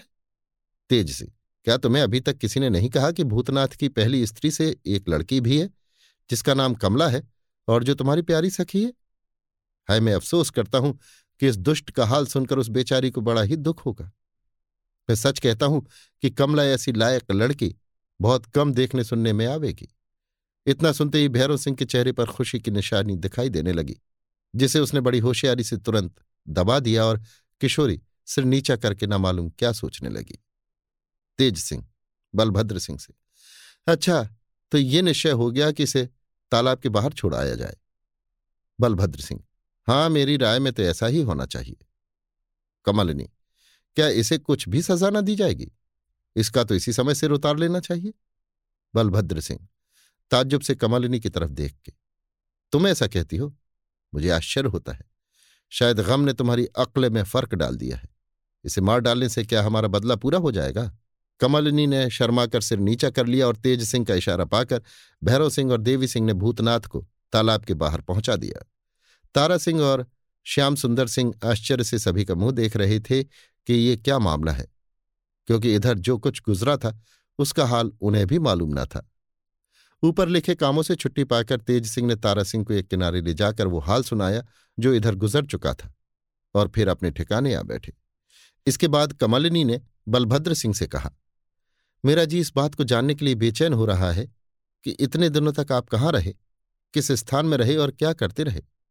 आप पर क्या क्या मुसीबतें आईं और हम लोगों का हाल जानकर भी आपने इतने दिनों तक हम लोगों से मुलाकात क्यों नहीं की? क्या आप नहीं जानते थे कि हमारी लड़कियाँ कहाँ और किस मुसीबत में पड़ी हुई हैं? बलभद्र सिंह, इन सब बातों का जवाब मिल जाएगा। जरा सब्र करो और घबराओ मत। पहले उन चिट्ठियों को सुन जाओ, फिर इसके बाद जो कुछ तुम्हें पूछना हो पूछना, और मुझे भी जो कुछ तुम्हारे विषय में मालूम नहीं है पूछूँगा। तेज सिंह से, यदि इस समय कोई आवश्यक काम ना हो तो आप उन चिट्ठियों को पढ़िए या पढ़ने के लिए किसी को दीजिए। तेज सिंह, नहीं नहीं, कागज़ के मुट्ठे की तरफ़ देख के। इन चिट्ठियों को मैं स्वयं पढ़ूँगा और इस समय हम लोग सब कामों से निश्चिंत भी है। हाँ तारा सिंह को यदि कुछ तारा, नहीं, मुझे कोई काम नहीं है। केवल भगवनिया के विषय में पूछना है कि इसके साथ क्या सलूक किया जाए। तेज सिंह, इसका जवाब कमलनी के सिवा और कोई नहीं दे सकता। ये कह, उन्होंने कमलनी की तरफ़ देखा। कमलनी, भैरव सिंह से, आपको यहाँ का सब हाल मालूम हो चुका है। इसलिए आप ही तहखाने तक जाने की तकलीफ़ उठाइए। बहुत अच्छा। कहकर भैरव सिंह उठ खड़ा हुआ और भगवानी की कलाई पकड़े हुए बाहर चला गया। कमलिनी ने श्याम सुंदर सिंह से कहा, अब तुम्हें भी आना ठहरना चाहिए। बस, तुरंत चले जाओ और हमारे आदमियों को, जो दुश्मन के सताने से इधर उधर भाग गए हैं, जहाँ तक हो सके ढूंढो, तथा हमारे यहाँ आ जाने की खुशखबरी सुनाओ। बस चले ही जाओ, यहाँ अटकने की कोई ज़रूरत नहीं। श्याम सुंदर सिंह चाहता था कि वो यहाँ रहे और उस घटनाओं का हाल पूरा पूरा जाने जो बलभद्र सिंह और भूतनाथ से संबंध रखती हैं। क्योंकि बलभद्र सिंह को देख के भूतनाथ की जो हालत हुई थी, उसे वो अपनी आँखों से देख चुका था और उसका सबब जानने के लिए बहुत ही बेचैन भी था। मगर कमलिनी की आज्ञा सुनकर उसका अथाह उत्साह टूट गया और वहाँ से जाने के लिए मजबूर हुआ। वो अपने दिल में समझे हुए था कि उसने भगवानी को पकड़ के बड़ा काम किया है। इसके बदले में कमलनी उससे खुश होगी और उसकी तारीफ़ करके उसका दर्जा बढ़ावेगी मगर वे बातें तो दूर ही रहीं। कमलनी ने उसे वहाँ से चले जाने के लिए कहा। इस बात का श्याम सुंदर सिंह को बहुत रंज हुआ। मगर क्या कर सकता था? लाचार मुँह बनाकर पीछे की तरफ़ मुड़ा। इसके साथ ही देवी सिंह भी कमलिनी का इशारा पाकर उठे और श्याम सुंदर सिंह को तालाब के बाहर पहुँचाने को चले। जब श्याम सुंदर सिंह को पहुँचाने के लिए देवी सिंह तालाब के बाहर गए तो उन्होंने देखा कि भूतनाथ जिसे बेहोशी की अवस्था में तालाब के बाहर पहुँचाया गया था, अब होश में आकर तालाब की ऊपर वाली सीढ़ी पर चुपचाप बैठा हुआ है। देवी सिंह को इस पार आते हुए देखकर वो उठा और पास आकर देवी सिंह की कलाई पकड़कर बोला, मैं जो कुछ कहना चाहता हूँ, उसे सुन लो, तब यहाँ से जाना। देवी सिंह ने कहा, बहुत अच्छा कहो, मैं सुनने के लिए तैयार हूँ। श्याम सुंदर सिंह से, तुम क्यों खड़े हो गए? जाओ, जो काम तुम्हारे सुपुर्द हुआ है, उसे करो। देवी सिंह की बात सुनकर श्याम सुंदर सिंह को और भी रंज हुआ और वो मुँह बनाकर चला गया। देवी सिंह, भूतनाथ से, अब जो कुछ तुम्हें कहना हो, कहो। भूतनाथ, पहले आप ये बताइए कि मुझे इस बेइज्जती के साथ बंगले के बाहर क्यों निकाल दिया? देवी सिंह, क्या तुम स्वयं इस बात को नहीं सोच सके? भूतनाथ, मैं क्यों कर समझ सकता था? हाँ इतना मैंने अवश्य देखा कि सभी की जो निगाह मुझ पर पड़ रही थी वो रंज और घृणा से खाली न थी, मगर कुछ सबब मालूम न हुआ। देवी सिंह, क्या तुमने बलभद्र सिंह को नहीं देखा? क्या उस गठरी पर तुम्हारी निगाह नहीं गई जो तेज सिंह के सामने रखी हुई थी? और क्या तुम नहीं जानते कि उस कागज़ के मुट्ठे में क्या लिखा हुआ है? भूतनाथ, तब नहीं तो अब मैं इतना समझ गया कि उस आदमी ने जो अपने को बलभद्र सिंह बताता है, मेरी चुगली की होगी और मेरे झूठे दोष दिखलाकर मुझ पर बदनामी का धब्बा लगाया होगा। मगर मैं आपको होशियार कर देता हूँ कि वो वास्तव में बलभद्र सिंह नहीं है। बल्कि पूरा जालिया और धूर्त है निस्संदेह वो आप लोगों को धोखा देगा। यदि मेरी बातों का विश्वास ना हो तो मैं इस बात के लिए तैयार हूँ कि आप लोगों में से कोई एक आदमी मेरे साथ चले। मैं असली बलभद्र सिंह को, जो वास्तव में लक्ष्मी देवी का बाप है और अभी तक कैद खाने में पड़ा हुआ है, दिखला दूँगा। मैं सच कहता हूँ कि उस कागज़ के मुट्ठे में जो कुछ लिखा हुआ है, यदि उसमें किसी तरह की मेरी बुराई है तो बिल्कुल झूठ है। देवी सिंह। मैं केवल तुम्हारा इतना कहने पर क्यों कर विश्वास कर सकता हूँ? मैं तुम्हारे अक्षर अच्छी तरह पहचानता हूँ, जो उस कागज़ के मुट्ठे की लिखावट से बखूबी मिलते हैं। खैर, इसे भी जाने दो। मैं ये पूछता हूँ कि बलभद्र सिंह को वहाँ देखकर तुम इतना डरे क्यों? यहाँ तक कि डर ने तुम्हें बेहोश कर दिया। भूतनाथ, ये तो तुम जानते ही हो कि मैं उससे डरता हूँ। मगर इस सबब से नहीं डरता कि वो कमलिनी का बाप बलभद्र सिंह है। बल्कि उससे डरने का कोई दूसरा ही सबब है। जिसके विषय में मैं कह चुका हूँ कि आप मुझसे न पूछेंगे और यदि किसी तरह मालूम हो जाए तो बिना मुझसे पूछे किसी पर प्रकट न करेंगे। देवी सिंह अच्छा इस बात का जवाब तो दो कि अगर तुम्हें यह मालूम था कि कमलिनी का बाप किसी जगह कैद है और तारा वास्तव में लक्ष्मी देवी है, जैसा कि तुम इस समय कह रहे हो तो आज तक तुमने कमलिनी को इस बात की खबर क्यों न दी? या ये बात क्यों न कही कि माया रानी वास्तव में तुम्हारी बहन नहीं है? भूतनाथ इसका सबब यही था कि असली बलभद्र सिंह ने, जो अभी तक कैद हैं और जिसके छुड़ाने की मैं फ़िक्र कर रहा हूँ, मुझसे कसम ले ली है कि जब तक वे कैद से न छूटे, मैं उनके और लक्ष्मी देवी के विषय में किसी से कुछ न कहूँ और वास्तव में अगर मुझ पर इतनी विपत्ति ना पड़ती तो मैं किसी से कहता भी नहीं। मुझे इस बात का बड़ा ही दुख है कि मैं तो अपनी जान हथेली पर रखकर आप लोगों का काम करूँ और आप लोग बिना समझे बूझे और असल बात को बिना जांचे दूध की मक्खी की तरह मुझे निकाल फेंके। क्या मुरवत नेकी और धर्म इसी को कहते? क्या यही जवा मर्दों का काम है? आखिर मुझ पर इल्ज़ाम तो लग ही चुका था, मगर मेरी और उस दुष्ट की, जो कमलिनी का बाप बन के मकान के अंदर बैठा हुआ है दो दो बातें तो हो लेने देते। भूतनाथ की बात सुनकर देवी सिंह को बड़ा ही आश्चर्य हुआ और वो कुछ देर तक सिर नीचा किए हुए सोचते रहे। इसके बाद कुछ याद करके बोले अच्छा मेरी एक बात का जवाब दो, भूतनाथ। पूछिए। देवी सिंह, यदि तुम्हें उस कागज़ के मुट्ठे से कुछ डरना था और वास्तव में जो कुछ उस मुट्ठे में तुम्हारे खिलाफ लिखा हुआ है, वो झूठ है, जैसा कि तुम अभी कह चुके हो तो तुम उस गठरी को देख के उस समय क्यों डरे थे, जब बलभद्र सिंह ने रात के समय उस जंगल में तुम्हें वो गठरी दिखाई थी और पूछा था कि यदि कहो तो भगवानी के सामने से खोलूं। मैं सुन चुका हूँ कि उस समय इस गठरी को देखकर तुम काँप गए थे और नहीं चाहते थे कि भगवान के सामने वो खोली जाए। भूतनाथ। ठीक है, मगर मैं उस कागज़ के मुट्ठे को याद करके नहीं डरा था, बल्कि मुझे इस बात का गुमान भी न था कि गठरी में कोई कागज़ का मुट्ठा भी है। सच तो यह है कि मैं उस पीतल की संदूकड़ी को याद करके डरा था, जो उस समय तेज सिंह के सामने पड़ी हुई थी। मैं यही समझे हुए था कि उस गठरी के अंदर केवल एक पीतल की संदूकड़ी है और वास्तव में उसकी याद से ही मैं काँप जाता हूँ। उसकी सूरत देखने से जो हालत मेरी होती है, सो मैं ही जानता हूँ। मगर साथ ही इसके, मैं ये भी कह देता हूँ कि उस पीतल की संदूकड़ी के अंदर जो चीज़ है, उससे कमलिनी, तारा और लाड़ली या असली बलभद्र सिंह का कोई संबंध नहीं है। इसका विश्वास आपको उसी समय हो जाएगा, जब वो संदूकड़ी खोली जाएगी। भूतनाथ की बातों ने देवी सिंह को चक्कर में डाल दिया। वो कुछ भी नहीं समझ सकते थे कि वास्तव में क्या बात है।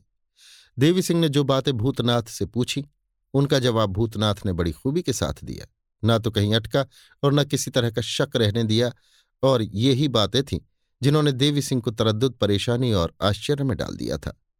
बहुत देर गौर करने के बाद देवी सिंह ने पुनः भूतनाथ से पूछा अच्छा अब तुम क्या चाहते हो? सो कहो। भूतनाथ, मैं केवल इतना ही चाहता हूँ कि आप मुझे इस मकान में ले चलिए और तेज सिंह तथा तीनों बहनों से कहिए कि मेरे मुकदमे की पूरी पूरी जाँच करें। आप लोगों के आगे निर्दोष होने के विषय में जो कुछ मैं सबूत दूँ, उसे अच्छी तरह सुने। समझें और देखें, तथा इसके बाद जो दगाबाज ठहरे उसे सजा दें।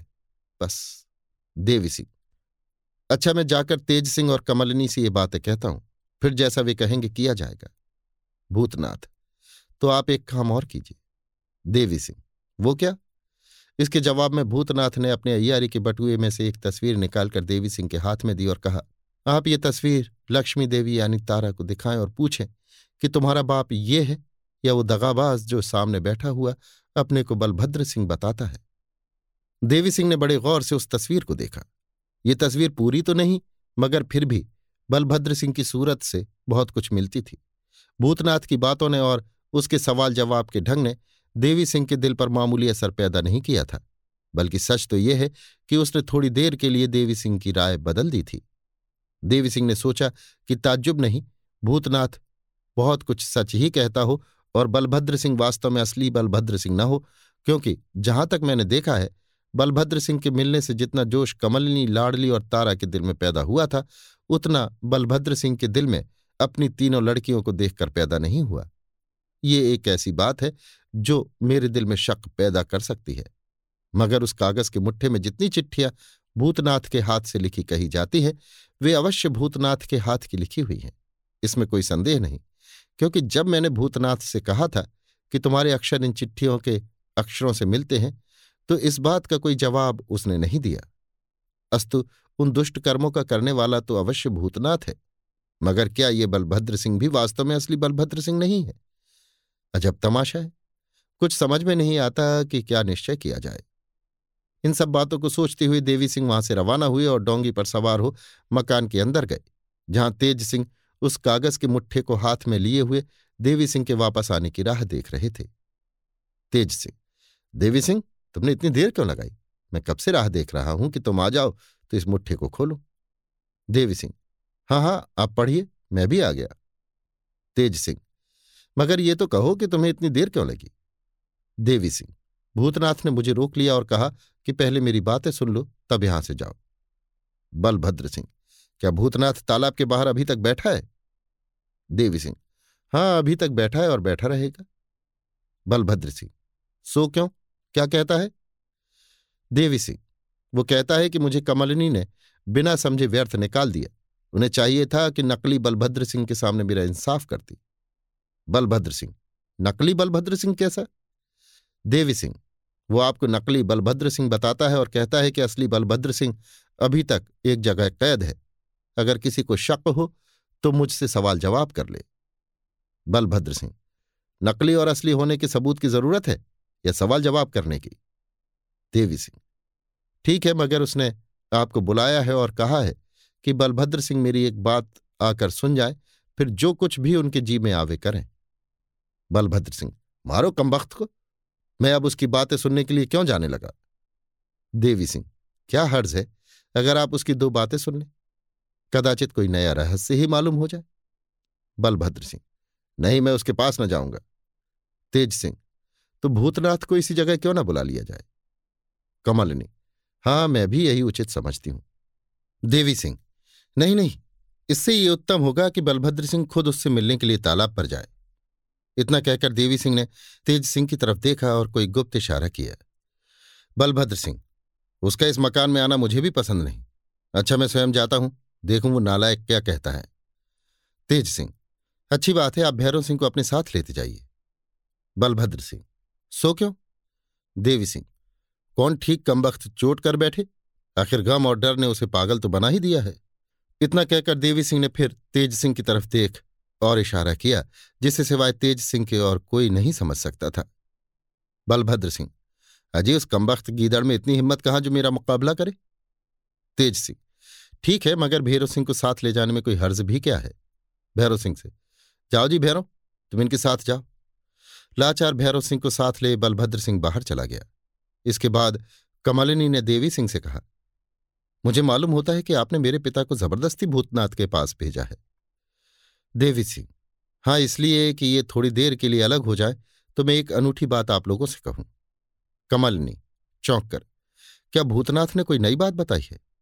देवी सिंह हाँ भूतनाथ ने ये बात बहुत ज़ोर देकर कही कि असली बलभद्र सिंह अभी तक कैद में है और यदि किसी को शक हो तो मेरे साथ चले, मैं दिखला सकता हूँ। उसने बलभद्र सिंह की तस्वीर भी मुझे दी है और कहा है कि ये तस्वीर तीनों बहनों को दिखाओ। वे पहचाने कि असली बलभद्र ये है या वो। लक्ष्मी देवी ने हाथ बढ़ाया और देवी सिंह ने वो तस्वीर उसके हाथ पर रख दी। तारा, तस्वीर देख। आह, ये तो मेरे बाप की असली तस्वीर है। इस चेहरे में तो कोई ऐसा फ़र्क ही नहीं जिससे पहचानने में कठिनाई हो। कमालिनी की तरफ़ तस्वीर बढ़ाकर, लो बहन, तुम भी देख लो। मैं समझती हूँ ये सूरत तुम्हें भी ना भूली होगी। कमालिनी तस्वीर देखकर, वाह, क्या उस सूरत को अपनी ज़िंदगी में कभी भूल सकती देवी सिंह से, क्या भूतनाथ ने इसी सूरत को दिखाने का वादा किया है? देवी सिंह, हाँ, इसी को। कमलनी तो क्या आपने पूछा नहीं कि तुम ये हाल पहले ही जानते थे? तो अब तक हम लोगों से क्यों ना कहा? देवी सिंह। केवल यही नहीं, बल्कि मैंने कई और बातें भी उससे पूछी। तेज सिंह, तुम में और भूतनाथ में जो जो बातें हुई, सब कह जाओ। वो तस्वीर एक एक करके सभी ने देखी और तब तेज सिंह उन बातों को दोहरा गए, जो उनके और भूतनाथ के बीच में हुई थी। उनके सुनने से सभी को ताज्जुब हुआ और सभी कोई सोचने लगे कि अब क्या करना चाहिए। कमलनी, तारा से, बहन बेशक तुम इस विषय में हम लोगों से बहुत ज़्यादा गौर कर सकती हो। फिर भी इतना मैं कह सकती हूँ कि मेरे पिता में, जो भूतनाथ से मिलने गए हैं, और इस तस्वीर में बहुत ज़्यादा फ़र्क नहीं है। तारा, क्या कहूँ, अक्ल कुछ काम नहीं करती। मैं उन्हें अच्छी तरह पहचानती हूँ और इस तस्वीर को भी अच्छी तरह पहचानती हूँ। इस तस्वीर को तो हम तीन में से जो देखेगा वही कहेगा कि हमारे पिता की है, मगर इनको केवल मैं ही पहचानती हूँ। जिस जमाने में मैं और ये एक ही कैद खाने में थे, उसी जमाने में इनकी सूरत शक्ल में बहुत फ़र्क पड़ गया था। चौंक कर हाँ मुझे एक पुरानी बात याद आई है, जो इस भेद को तुरंत साफ़ कर देगी। कमलनी, वो क्या? तारा, तुम्हें याद होगा कि जब हम छोटे छोटे बच्चे थे और लाडली बहुत ही छोटी थी तो इसे एक दफे बुखार आया था और वो बुखार बहुत ही कड़ा था, यहाँ तक कि सरसाम हो गया था। और उसी पागलपन में इसने पिताजी के मूढ़े पर दांत से काट लिया था। कमलनी ठीक है, अब मुझे भी ये बात याद पड़ी। इतने ज़ोर से दांत काटा था कि सेरों खून निकल गया था। जब तक वे हम लोगों के साथ रहे, तब तक मैं बराबर उस निशान को देखती थी। मुझे विश्वास है कि सौ वर्ष बीत जाने पर भी वो दाग मिट नहीं सकता। तारा, बेशक ऐसा ही था, और हमने तुमने मिलकर ये सलाह गांठी थी कि दांत काटने के बदले में लाडली को खूब मारेंगे। आखिर वो लड़कपन का जमाना ही तो था। कमलनी हाँ और ये बात हमारी माँ को मालूम हो गई थी और उसने हम दोनों को समझाया था। तारा की ये बात ऐसी थी कि इसने लड़कपन के जमाने की याद दिला दी और कमलनी तथा लाडली को तो इस बात में कुछ भी शक न रहा कि तारा बेशक लक्ष्मी देवी है। मगर बलभद्र सिंह के विषय में ज़रूर कुछ शक हो गया और उनके विषय में दोनों ने ये निश्चय कर लिया कि बलभद्र सिंह भूतनाथ से मिलकर लौटे तो किसी बहाने से उनका मोढ़ा देखा जाए। साथ ही ये भी निश्चय कर लिया कि इसके बाद ही कोई आदमी भूतनाथ के साथ जाए और उस कैदी को भी देखे, बल्कि जिस तरह बने, उसे छुड़ा कर ले आवे। इतने ही में तालाब के बाहर कुछ शोरगुल की आवाज़ आई। तेज सिंह ने पता लगाने के लिए तारा सिंह को बाहर भेजा और तारा सिंह ने लौटकर खबर दी कि भूतनाथ और बलभद्र में लड़ाई, बल्कि यूँ कहना चाहिए कि ज़बरदस्त कुश्ती हो रही है। ये सुनते ही कमलनी, लाड़ली, देवी सिंह और तेज सिंह बाहर चले गए और देखा कि वास्तव में दोनों लड़ रहे हैं और भैरव सिंह अलग खड़ा तमाशा देख रहा है। भूतनाथ और बलभद्र सिंह की लड़ाई तेज सिंह पहले ही देख चुके थे और उन्हें मालूम हो चुका था कि बलभद्र सिंह भूतनाथ से बहुत ज़बरदस्त है। मगर इस समय जिस खूबी और बहादुरी के साथ भूतनाथ लड़ रहा था, उसे देखकर तेज सिंह को ताज्जुब मालूम हुआ और उन्होंने तारा सिंह की तरफ़ देख के कहा, इस समय भूतनाथ बड़ी बहादुरी से लड़ रहा है। मैं समझता हूँ कि पहली दफे जब हमने भूतनाथ की लड़ाई देखी थी तो उस समय डर और घबराहट ने भूतनाथ की हिम्मत तोड़ दी थी, मगर इस समय क्रोध ने उसकी ताकत दूनी कर दी है। लेकिन भैरव चुपचाप खड़ा तमाशा क्यों देख रहा है? देवी सिंह, जो हो पर इस समय उचित है कि पार चल के इन लोगों को अलग कर देना चाहिए, मगर अफसोस डोंगी एक ही है जो इस समय उस पार गई हुई है। कमलनी, सब्र कीजिए, मैं दूसरी डोंगी ले आती हूँ। यहाँ डोंगियों की कमी नहीं है।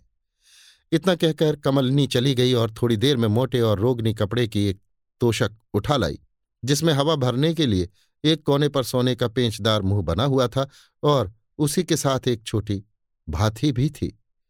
तेज सिंह ने उस भाथी से बात की बात में हवा भर के उसे तैयार किया और उस पर तेज सिंह और देवी सिंह बैठकर पार जा पहुँचे। तेज सिंह और देवी सिंह को ये देखकर बड़ा ही ताज्जुब हुआ कि दोनों आदमियों का खंजर और अय्यारी का बटुआ भैरव सिंह के हाथ में है और वे दोनों बिना हरबे के लड़ रहे हैं। तेज सिंह ने बलभद्र सिंह को और देवी सिंह ने भूतनाथ को पकड़कर अलग किया। बलभद्र सिंह, इस नालायक कमीने को इतना करने पर भी शर्म नहीं आती? चुल्लू भर पानी में डूब नहीं मरता और मुकाबला करने के लिए तैयार होता है? भूतनाथ, मैं कसब खाकर कहता हूँ कि असली बलभद्र सिंह नहीं है। वो बेचारा अभी तक कैद में है और इसी की बदौलत कैद में है। जिसका जी चाहे मेरे साथ चले, मैं दिखाने के लिए तैयार हूँ। बलभद्र सिंह, साथ ही इसके ये भी क्यों नहीं कह देता कि चिट्ठियाँ भी तेरे हाथ की लिखी हुई नहीं है? भूतनाथ हाँ हाँ तेरे हाथ की लिखी हुई चिट्ठियाँ भी मेरे पास मौजूद हैं, जिनकी बदौलत बेचारा बलभद्र सिंह अभी तक मुसीबत झेल रहा है। ये कहकर भूतनाथ ने अपना अयारी का बटुआ लेने के लिए भैरव सिंह की तरफ़ हाथ बढ़ाया। अभी आप सुन रहे थे देवकी नंदन खत्री के लिखे उपन्यास, चंद्रकांता संतति के बारहवें भाग के दूसरे बयान को मेरी यानी समीर गोस्वामी की आवाज़ में। लीजिए सुनिए देवकी नंदन खत्री के लिखे उपन्यास, चंद्रकांता संतति के बारहवें भाग के तीसरे बयान को मेरी यानी समीर गोस्वामी की आवाज़ में। जिस समय भूतनाथ ने बलभद्र से ये कहकर कि तेरे हाथ की लिखी हुई वे चिट्ठियाँ भी पास मौजूद हैं जिनकी बदौलत बेचारा बलभद्र सिंह अभी तक मुसीबत झेल रहा है। भैरव सिंह की तरफ़ अय्यारी का बटुआ लेने को हाथ बढ़ाया। उस समय तेज सिंह को विश्वास हो गया कि बेशक भूतनाथ बलभद्र सिंह को दोषी ठहरावेगा। मगर भैरव सिंह के हाथ से अय्यारी का बटुआ लेने के बाद भूतनाथ ने कुछ सोचा और फिर तेज सिंह की तरफ़ देखकर कहा, नहीं, इस समय मैं उन चिट्ठियों को नहीं निकालूँगा, क्योंकि ये झट इनकार कर जाएगा और कह देगा कि ये चिट्ठियाँ मेरे हाथ की लिखी नहीं। आप लोगों को इसके हाथ की लिखावट देखने का मौका अभी तक नहीं मिला है। बलभद्र सिंह, नहीं नहीं, मैं इनकार न करूँगा। तो कोई चिट्ठी निकाल के दिखा तो सही। भूतनाथ हाँ हाँ मैं चिट्ठियाँ निकालूँगा, मगर इस थोड़ी देर में मैं इस बात को सोच चुका हूँ कि तेरे हाथ की लिखी हुई चिट्ठियों को निकालना इस समय की अपेक्षा, उस समय विशेष लाभदायक होगा, जब मैं तेज सिंह या किसी को ले जाकर असली बलभद्र सिंह का सामना करा दूँगा। तेज सिंह से, कहिए आप मेरे साथ चलने के लिए तैयार हैं या किसी को साथ भेजेंगे? तेज सिंह, इस बात का फैसला कमलिनी या लक्ष्मी देवी करेंगी। मैं तुमको पुनः इस मकान में चलने की आज्ञा देता हूँ। मगर साथ ही साथ ये भी कह देता हूँ कि देखो भूतनाथ, तुम बड़े बड़े जुर्म कर चुके हो और इस समय भी अपने हाथ की लिखी हुई चिट्ठियों से इनकार नहीं करते। मगर अब मैं देखता हूँ कि तुम पुनः कोई नया पातक किया चाहते हो। इतना कहकर तेज सिंह ने बलभद्र सिंह का हाथ पकड़ लिया और देवी सिंह तथा भैरव सिंह को ये कहकर मकान की तरफ़ रवाना हुए कि, हम दोनों के जाने के बाद थोड़ी देर में जब हम कहला भेजें तो भूतनाथ को लेकर मकान में आना। बलभद्र सिंह को साथ लिए हुए तेज सिंह मकान के अंदर आए और कमलिनी, किशोरी तथा तारा इत्यादि से सबहाल कहा। तारा, इसमें कोई शक नहीं कि भूतनाथ झूठा दगाबाज और परले सिरे का बेईमान हो चुका है। तेज सिंह बेशक ऐसा ही है। मगर इस समय हम लोगों को सबसे पहले उसी बात का निश्चय कर लेना चाहिए, जिसके बारे में लक्ष्मी देवी ने इशारा किया था। कमलनी, ठीक है, बलभद्र सिंह की तरफ़ देख के। आप बहुत सुस्त और पसीने पसीने हो रहे हैं। अतएव कपड़े उतार कर आराम कीजिए और ठंडे होइए। बलभद्र सिंह, हाँ, मैं भी यही चाहता हूँ। इतना कहकर बलभद्र सिंह ने कपड़े उतार डाले। उस समय लोगों का ध्यान बलभद्र सिंह के मूढ़े की तरफ़ गया और सभी ने उस निशान को बहुत अच्छी तरह देखा, जिसे लक्ष्मी देवी ने याद दिलाया था। कमलनी खुशी से बलभद्र सिंह का हाथ पकड़ के और लक्ष्मी देवी की तरफ़ करके, देखो बहन, ये पुराना निशान अभी तक मौजूद है। ऐसी अवस्था में मुझे कोई धोखा दे सकता है? कभी नहीं। बलभद्र सिंह, हंसकर, इस निशान को लाड़ली अच्छी तरह पहचानती होगी, क्योंकि इसी ने बीमारी की अवस्था में दांत काटा था। लंबी सांस लेकर। अफसोस आज और उस जमाने के बीच में ज़मीन आसमान का फ़र्क पड़ गया है। ईश्वर, तेरी महिमा कुछ कही नहीं जाती। बलभद्र सिंह के मोढ़े का निशान देखकर कमलिनी, लाडली और लक्ष्मी देवी का शक जाता रहा और इसके साथ ही साथ तेज सिंह इत्यादि अय्यारों को भी निश्चय हो गया कि ये बेशक कमलिनी, लक्ष्मी देवी और लाडली का बाप है और भूतनाथ अपनी बदमाशी और हरामजदगी से हम लोगों को धोखे में डालकर दुख दिया चाहता है। थोड़ी देर तक बाप बेटियों के बीच में वैसी ही मोहब्बत भरी बातें होती रहीं, जैसी कि बाप बेटियों में होनी चाहिए और बीच ही बीच में अय्यार लोग भी हाँ नहीं, ठीक है, बेशक इत्यादि करते रहे। इसके बाद इस विषय पर विचार होने लगा कि भूतनाथ के साथ इस समय क्या सलूक करना चाहिए। बहुत देर तक वाद विवाद होने पर यह निश्चय ठहरा कि भूतनाथ को कैद कर रोहतासगढ़ भेज देना चाहिए, जहाँ उसके किए हुए दोषों की पूरी पूरी तहकीकात समय मिलने पर हो जाएगी। हाँ लगे हाथ उस कागज़ के मुट्ठे को अवश्य पढ़कर समाप्त कर देना चाहिए, जिससे भूतनाथ की बदमाशियों तथा पुरानी घटनाओं का पता लगता है। तथा इन सब बातों से छुट्टी पाकर किशोरी, कामनी, लक्ष्मी देवी, कमलनी और लाडली को रोहतासगढ़ में चलकर आराम के साथ रहना चाहिए। ऊपर लिखी बातों में जो तय हो चुकी थी, कई बातें कमलिनी की इच्छानुसार न थीं। मगर तेज सिंह की जिद से, जिन्हें सब लोग बड़ा बुज़ुर्ग और बुद्धिमान मानते थे, लाचार होकर उसे भी मानना ही पड़ा। तेज सिंह उसी समय कमरे के बाहर चले गए और जफील बजाकर देवी सिंह तथा भैरव सिंह का अपनी तरफ़ ध्यान दिलाया। जब दोनों अय्यारों ने इधर देखा तो तेज सिंह ने कुछ इशारा किया, जिससे वे दोनों समझ गए कि भूतनाथ को कैदियों की तरह बेबस करके मकान के अंदर ले जाने की आज्ञा हुई है। देवी सिंह ने ये बात भूतनाथ से कही। भूतनाथ ने कुछ सोचकर सिर झुका लिया और तब हथकड़ी पहनने के लिए अपने दोनों हाथ देवी सिंह की तरफ़ बढ़ाए। देवी सिंह ने हथकड़ी और बेड़ी से भूतनाथ को दुरुस्त किया और इसके बाद दोनों अय्यार उसे डोंगी पर चढ़ाकर मकान के अंदर ले आए। इस समय भूतनाथ की निगाह फिर उस कागज़ के मुट्ठे और पीतल की संदूकड़ी पर पड़ी और पुनः उसके चेहरे पर मुर्दनी छा गई। तेज सिंह, भूतनाथ, तुम्हारा कसूर अब हम लोगों को मालूम हो चुका है। यद्यपि ये कागज़ का मुट्ठा अभी पूरा पूरा पढ़ा नहीं गया, केवल चार पाँच चिट्ठियाँ ही इसमें की पढ़ी गईं, परंतु इतने ही में सभी का कलेजा काँप गया है। निस्संदेह, तुम बहुत कड़ी सजा पाने के अधिकारी हो। अतएव तुम्हें इस समय कैद करने का हुक्म दिया जाता है। फिर जो होगा देखा जाएगा। भूतनाथ, कुछ सोचकर। मालूम होता है कि मेरी अर्जी पर किसी ने ध्यान नहीं दिया, और इस बलभद्र सिंह को सभी ने सच्चा समझ लिया। तेज सिंह बेशक, बलभद्र सिंह सच्चे हैं और इस विषय में, अब तुम, हम लोगों को धोखा देने का उद्योग मत करो। हाँ यदि कुछ कहना है तो इन चिट्ठियों के बारे में कहो, जो बेशक तुम्हारे हाथ की लिखी हुई है और तुम्हारे दोषों को आईने की तरह साफ़ खोल रही हैं। भूतनाथ हाँ इन चिट्ठियों के विषय में भी मुझे बहुत कुछ कहना है, परंतु आप लोगों के सामने कुछ कहना उचित नहीं समझता, क्योंकि आप लोग मेरा फैसला नहीं कर सकते। तेज सिंह सो क्यों? क्या हम लोग तुम्हें सजा नहीं दे सकते?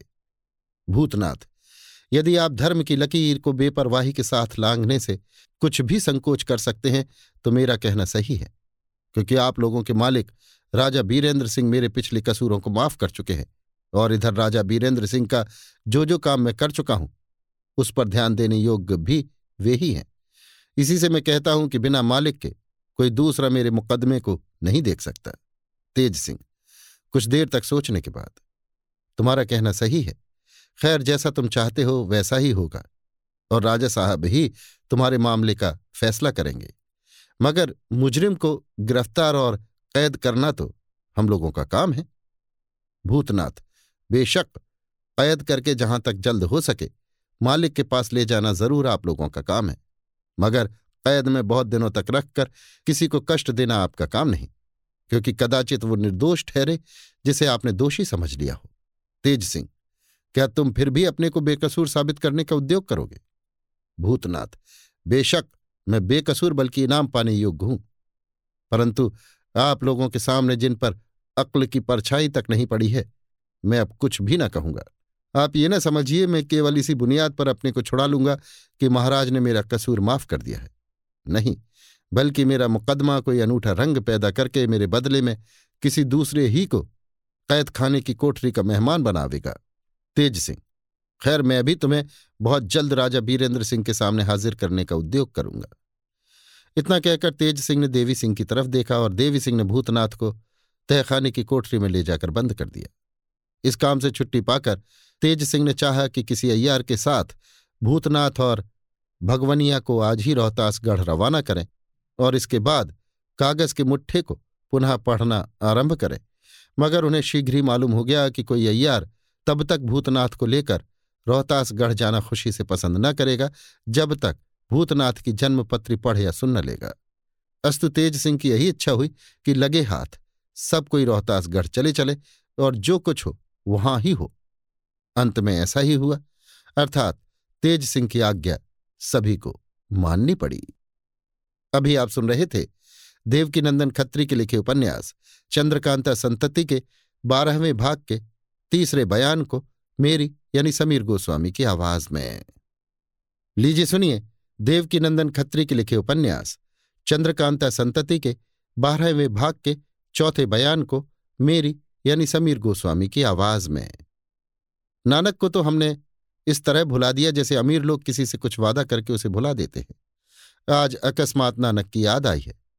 अकस्मात का है, बल्कि यूँ कहना चाहिए कि एकाएक आ पड़ने वाली आवश्यकता ने नानक की याद दिला दी है। जमानिया प्रांत से भागे हुए स्वार्थी नानक ने वहाँ से बहुत दूर जाकर अपना डेरा बसाया और यही सबब है कि आज मिथिलेश की अमलदारी में एक छोटे से शहर के मामूली मोहल्ले में मंगनी का मकान लेकर लापरवाही के साथ दिन बिताते हुए नानक को हम देखते हैं। ये शहर यद्यपि छोटा है मगर दो तीन पढ़े लिखे विद्या अनुरागी रईसों और अमीरों के कारण, जिन पर यहाँ की रियाया का बहुत बड़ा प्रेम है, अंगूठी का सुडौल नगीना हो रहा है। नानक यद्यपि कंगाल नहीं था, मगर बहुत ही खुदगर्ज और साथ ही साथ कंजूस भी होने के कारण अपने को छिपाए हुए बहुत ही साधारण ढंग से रहा करता था। अर्थात उसके घर में कुत्ते बिल्ली को छोड़, एक नौकर, एक मजदूरनी और एक उसकी जोरू के सिवाय, जिसे वो न मालूम कहाँ से उठा लाया या ब्याह लाया था और कोई भी नहीं रहता था।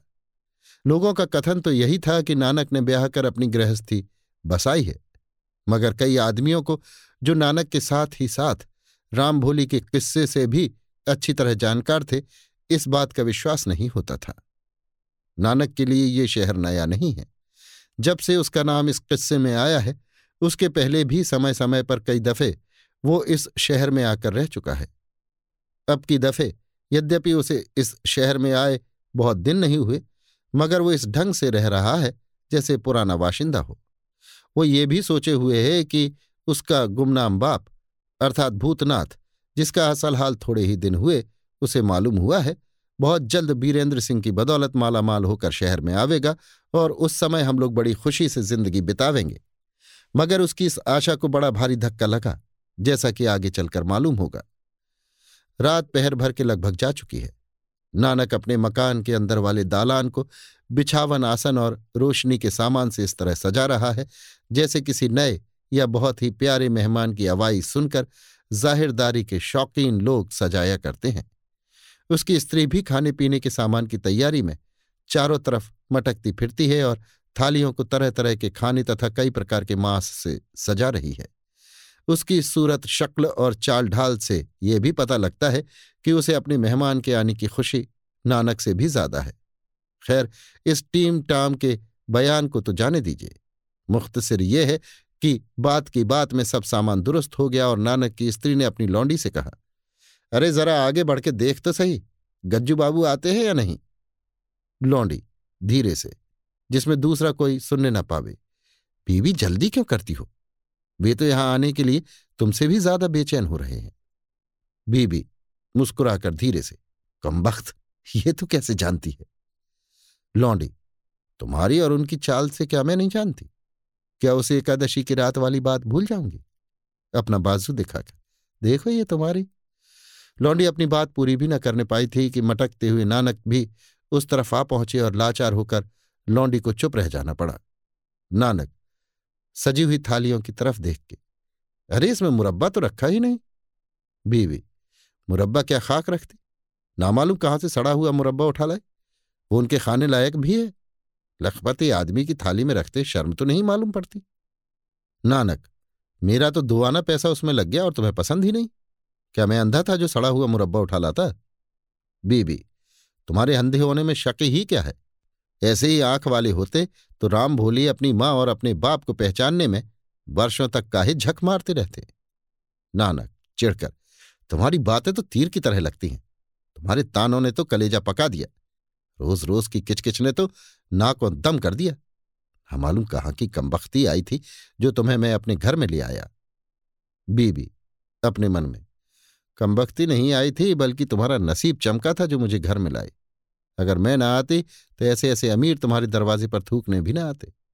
प्रकट। तुम्हारी कमबख्ती तो नहीं, मेरी कमबख्ती आई थी जो इस घर में आई। जने जने के सामने मुँह दिखाना पड़ता है। तुम्हें तो ऐसा मकान भी न जुड़ा जिसमें मर्दानी बैठक तो होती, और तुम्हारे दोस्तों की खिदमत से मेरी जान छूटती।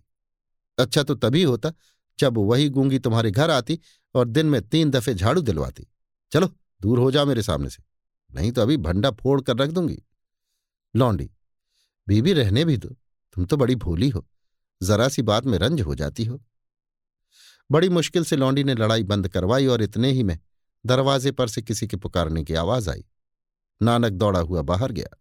दरवाज़ा खोलने पर मालूम हुआ कि पाँच सात नौकरों के साथ गज्जू बाबू आ पहुँचे हैं। इनका असल नाम गजमेंदुपाल था। मगर अमीर होने के कारण लोग इन्हें गज्जू बाबू के नाम से पुकारा करते थे। नौकरों को तो बाहर छोड़ा और अकेले गज्जू बाबू आँगन में पहुँचे। नानक ने बड़ी खातिरदारी से इन्हें बिठाया और थोड़ी देर तक गपशप के बाद खाने की सामग्री उनके आके रखी गई। गज्जू बाबू, अरे तो क्या मैं अकेला ही खाऊँगा? नानक, और क्या? गज्जू बाबू, नहीं, सो नहीं होगा। तुम भी अपनी थाली ले आओ और मेरे सामने बैठो। नानक, भला खाइए तो सही, मैं आपके सामने ही तो हूँ। बैठकर, लीजिए, बैठ जाता हूँ। गज्जू बाबू कभी नहीं, हरगिज नहीं, मुमकिन नहीं। ज़्यादा जिद करोगे तो मैं उठकर चला जाऊँगा। नानक अच्छा आप खफा ना होइए। लीजिए मैं भी अपनी थाली लाता हूँ। लाचार नानक को भी अपनी थाली लानी पड़ी। लौंडी ने गज्जू बाबू के सामने नानक के लिए आसन बिछा दिया और दोनों आदमियों ने खाना शुरू किया। गज्जू बाबू, वाह! गोश्त तो बहुत ही मज़ेदार बना है। जरा और मंगाना। नानक, लौंडी से, अरे जा, जल्दी से गोश्त का बर्तन उठा ला। गज्जू बाबू, वाह वाह, क्या दाई परोसेगी? नानक, क्या हर्ज है? गज्जू बाबू, वाह, अरे हमारी भाभी साहिबा कहाँ है? बुलाओ साहब, जब हमारी आपकी दोस्ती है तो पर्दा काहे का? नानक, पर्दा तो कुछ नहीं है, मगर उसे आपके सामने आते शर्म मालूम होगी। गज्जू बाबू, व्यर्थ, भला इसमें शर्म काहे की? हाँ अगर आप कुछ शर्माते हो तो बात दूसरी है। नानक, नहीं भला आपसे शर्म काहे की? आप, हम तो एक दिल एक जान ठहरे। आपकी दोस्ती के लिए मैंने बिरादरी के लोगों तक की परवाह नहीं की। गज्जू बाबू, ठीक है, और मैंने भी अपने भाई साहब के नाग भोंस चढ़ाने का कुछ ख्याल ना किया, और तुम्हें साथ लेकर अजमेर और मक्के चलने के लिए तैयार हो गया। नानक, ठीक है, अपनी स्त्री से। अजी, सुनो तो सही, जरा गोश्त का बर्तन लेकर यहाँ आओ। गज्जू बाबू हाँ हाँ चलिए आओ, हर्ज क्या है? तुम तो हमारी भाभी ठहरी। अगर जिद हो तो हमसे मुँह दिखाई ले लेना। इतना सुनते ही छमछम करती हुई बीबी साहिबा पर्दे से बाहर निकली और गोश्त का बर्तन बड़ी नजाकत से लिए दोनों महापुरुषों के पास आ खड़ी हुई।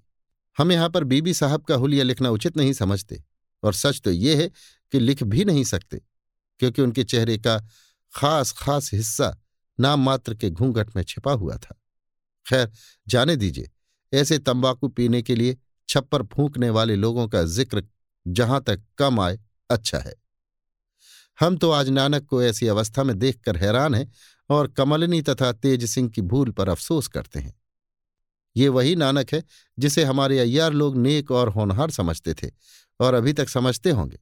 मगर अफसोस, इस समय यदि किसी तरह कमलिनी को इस बात की खबर हो जाती कि नानक के धर्म तथा नेक चालचलन के लंबे चौड़े दस्तावेज़ को दीमक चाट गए अब उसका विश्वास करना या उसे सच्चा अय्यार समझना अपनी जान के साथ दुश्मनी करना है तो बहुत अच्छा होता। यद्यपि किशोरी, कामनी, लाडली, लक्ष्मी देवी और बीरेंद्र सिंह के अय्यारों का दिल भूतनाथ से फिर गया है, मगर नानक पर कदाचित अभी तक उनकी दया दृष्टि बनी हुई है। नानक की स्त्री ने बर्तन में से दो टुकड़ा गोश्त निकालकर गज्जू बाबू की थाली में रखा और पुनः निकालकर थाली में रखने के लिए झुकी ही थी कि बाहर से किसी आदमी ने बड़े ज़ोर से पुकारा। अजी नानक जी है। इस आवाज़ को सुनते ही नानक चौंक गया और उसने दाई की तरफ़ देख के कहा, जल्दी जा, देख तो सही कौन पुकार रहा है। दाई दौड़ी हुई दरवाजे पर गई। दरवाज़ा खोलकर जब उसने बाहर की तरफ़ देखा तो एक नकाब पोश पर उसकी निगाह पड़ी, जिसने चेहरे की तरह अपने तमाम बदन को भी काले कपड़े से ढक रखा था। उसके तमाम कपड़े इतने ढीले थे कि उसके अंग प्रत्यंग का पता लगाना या इतना भी जान लेना कि ये बुढ़ा है या जवान बड़ा ही कठिन था। दाई उसे देखकर डरी। यदि गज्जू बाबू के कई सिपाही उस जगह दरवाजे पर मौजूद न होते तो वो निस्संदेह चिल्लाकर मकान के अंदर भाग जाती। मगर गज्जू बाबू के नौकरों के रहने से उसे कुछ साहस हुआ और उसने नकाबपोश से पूछा, तुम कौन हो और क्या चाहते हो? नकाबपोश मैं आदमी हूँ और नानक प्रसाद से मिलना चाहता हूँ। दाई अच्छा तुम बाहर बैठो, वो भोजन कर रहे हैं। जब हाथ मुँह धो लेंगे तब आवेंगे। नकाबपोश ऐसा नहीं हो सकता। तू जाकर कह दे कि भोजन छोड़कर जल्दी से मेरे पास आवे। जा, देर मत कर। यदि थाली की चीज़ें बहुत स्वादिष्ट लगती हो और जूठा छोड़ने की इच्छा न होती हो तो कह दीजियो कि रोहतास मठ का पुजारी आया है। ये बात नकाबपोश ने इस ढंग से कही कि दाई ठहरने या पुनः कुछ पूछने का साहस न कर सकी। किवाड़ बंद करके दौड़ती हुई नानक के पास गई और सबहाल कहा रोहतास मठ का पुजारी आया है। इस शब्द ने नानक को बेचैन कर दिया। उसके हाथ में इतनी भी ताकत न रही कि गोश्त के टुकड़े को उठाकर अपने मुँह तक पहुँचा लेता।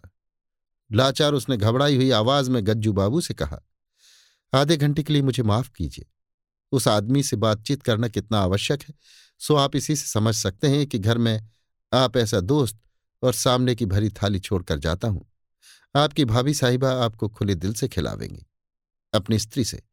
दो चार गिलास आसव का भी इन्हें देना। इतना कहकर अपनी बात का बिना कुछ जवाब सुने ही नानक उठ खड़ा हुआ।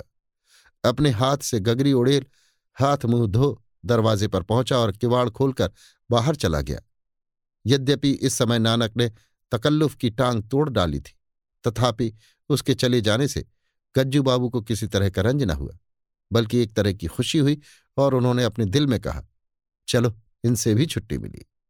दरवाजे के बाहर पहुंचकर नानक ने उस नकाबपोश को देखा और बिना कुछ कहे उसका हाथ पकड़ के मकान से कुछ दूर ले गया।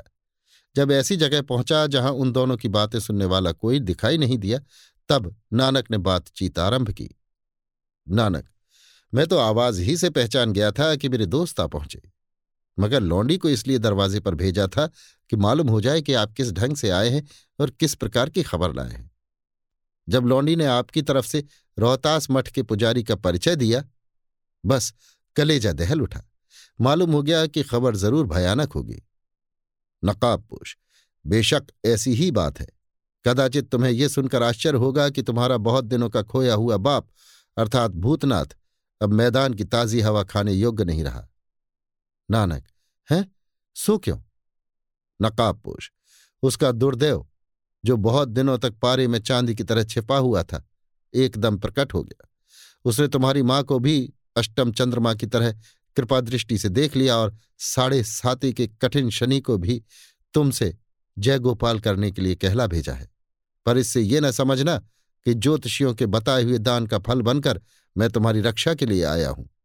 अब तुम्हें भी ये उचित है कि आजकल के ज्योतिषियों के कर्म भंडार से फलित विद्या की तरह जहाँ तक हो सके, जल्द अंतर्धान हो जाओ। नानक डर कर अफसोस, तुम्हारी आदत किसी तरह कम नहीं होती। दो शब्दों में पूरी हो जाने वाली बात को भी बिना हज़ार शब्दों का लपेट दिए तुम नहीं रहते। साफ़ क्यों नहीं कहते कि क्या हुआ? नकाबपोश अफसोस, अभी तक तुम्हारी बुद्धि की कतरनी को चाटने के लिए शान का पत्थर नहीं मिला। अच्छा तब मैं साफ़ साफ़ ही कहता हूँ, सुनो। तुम्हारे बाप का छिपा हुआ दोष बरसात की बदली में छिपे हुए चंद्रमा की तरह यकायक प्रकट हो गया। इसी से तुम्हारी माँ भी दुश्मन के काबू में शेर के पंजे में बेचारी हिरनी की तरह पड़ गई और उसी कारण से तुम पर भी उल्लू के पीछे शिकारी बाज की तरह धावा हुआ ही चाहता है। संभव है कि चारपाई के खटमल की तरह जब तक कोई ढूँढने के लिए तैयार हो, तुम गायब हो जाओ। मेरी समझ में फिर भी गर्म पानी का डर बना ही रहेगा।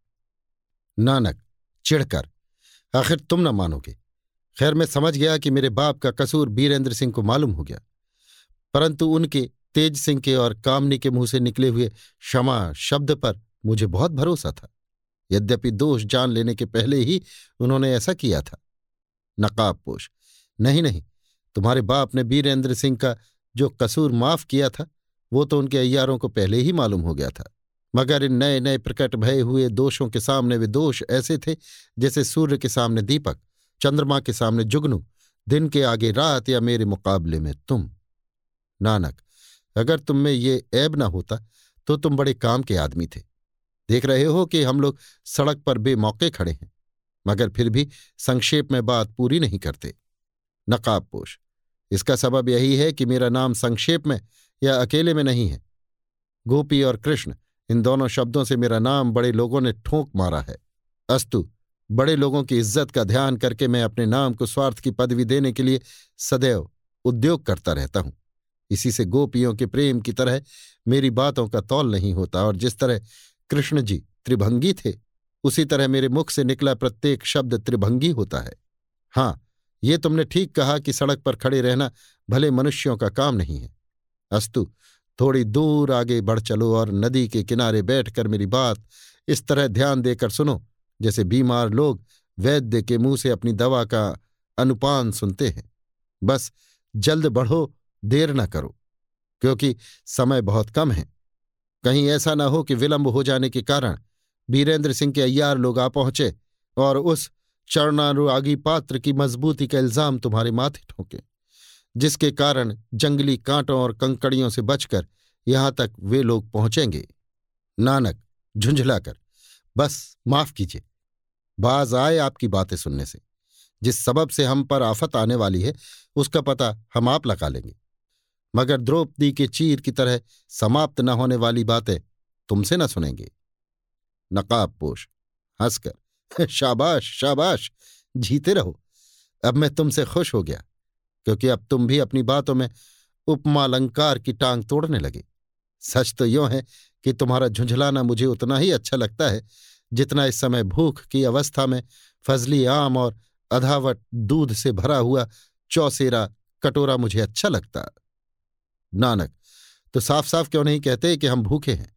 जब तक पेट भर कर खा न लेंगे, तब तक असल मतलब न कहेंगे। नकाबपोश शाबाश, खूब समझे। बेशक मैंने यही सोचा था कि तुम्हारे यहाँ दक्षिणा के सहित भोजन करूँगा और उन बातों का रत्ती रत्ती भेद बता दूँगा, जिनकी बदौलत तुम कुंभीपाक में पड़ने से भी ज़्यादा दुख भोगना चाहते हो।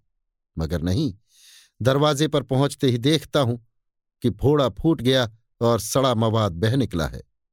अब तुम इस लायक न रहे कि तुम्हारा छुआ पानी भी पिया जाए।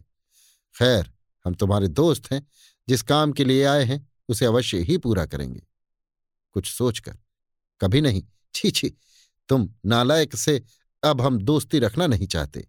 जो कुछ ऊपर कह चुके हैं, उसी से जहाँ तक अपना मतलब निकाल सको, निकाल लो और जो कुछ करते बने, करो।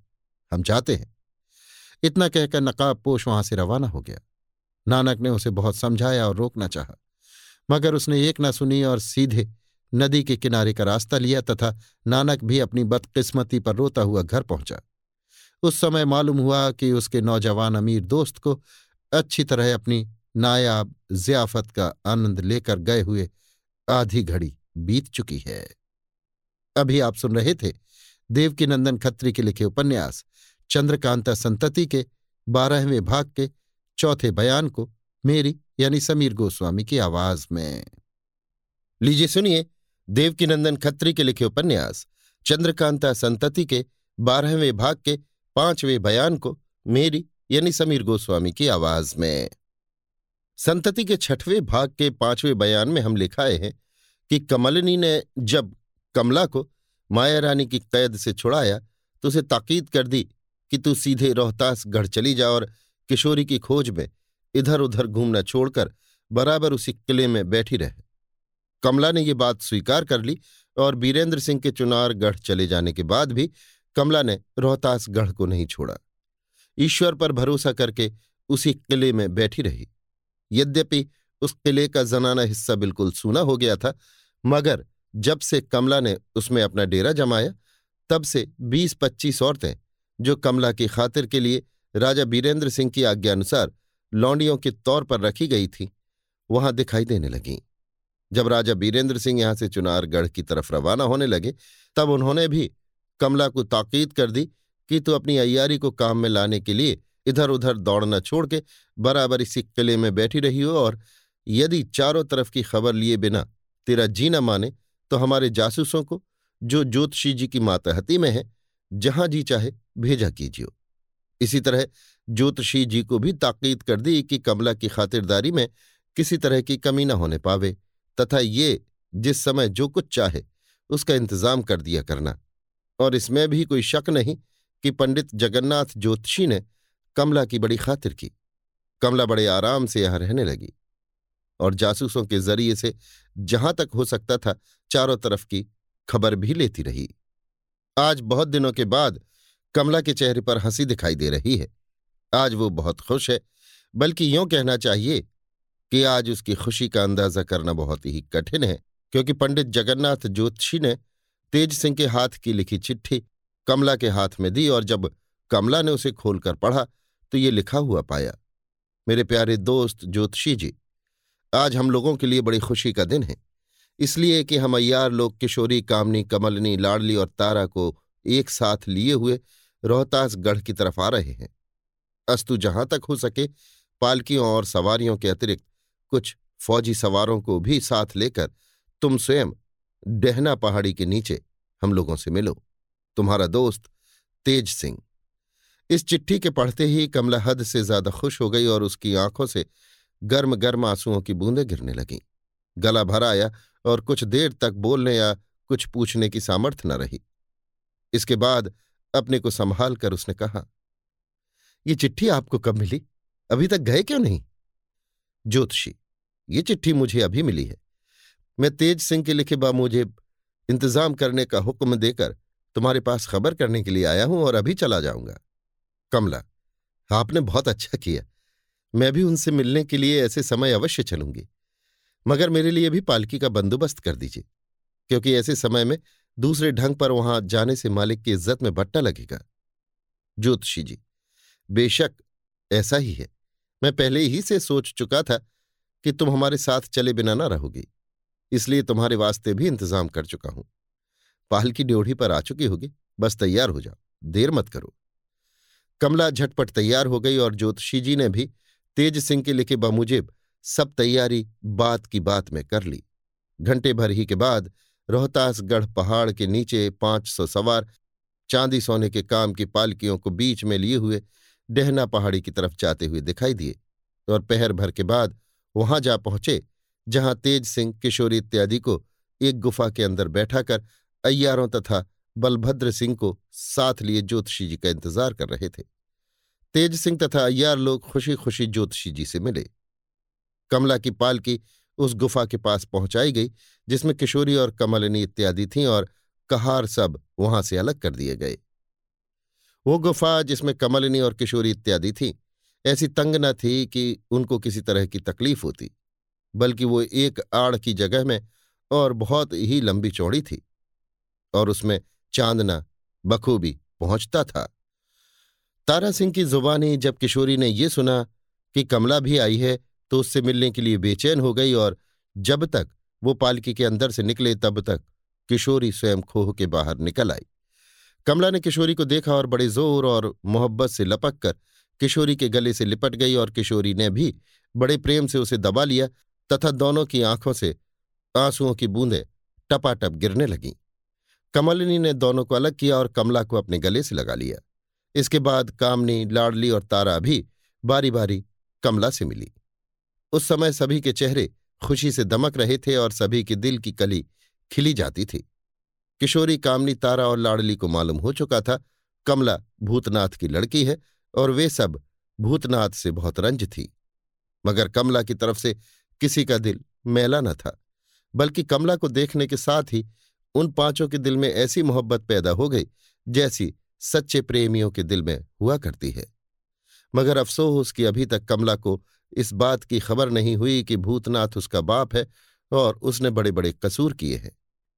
किशोरी, कमलिनी और कमला इत्यादि की मोहब्बत भरी बातचीत कदापि पूरी न होती।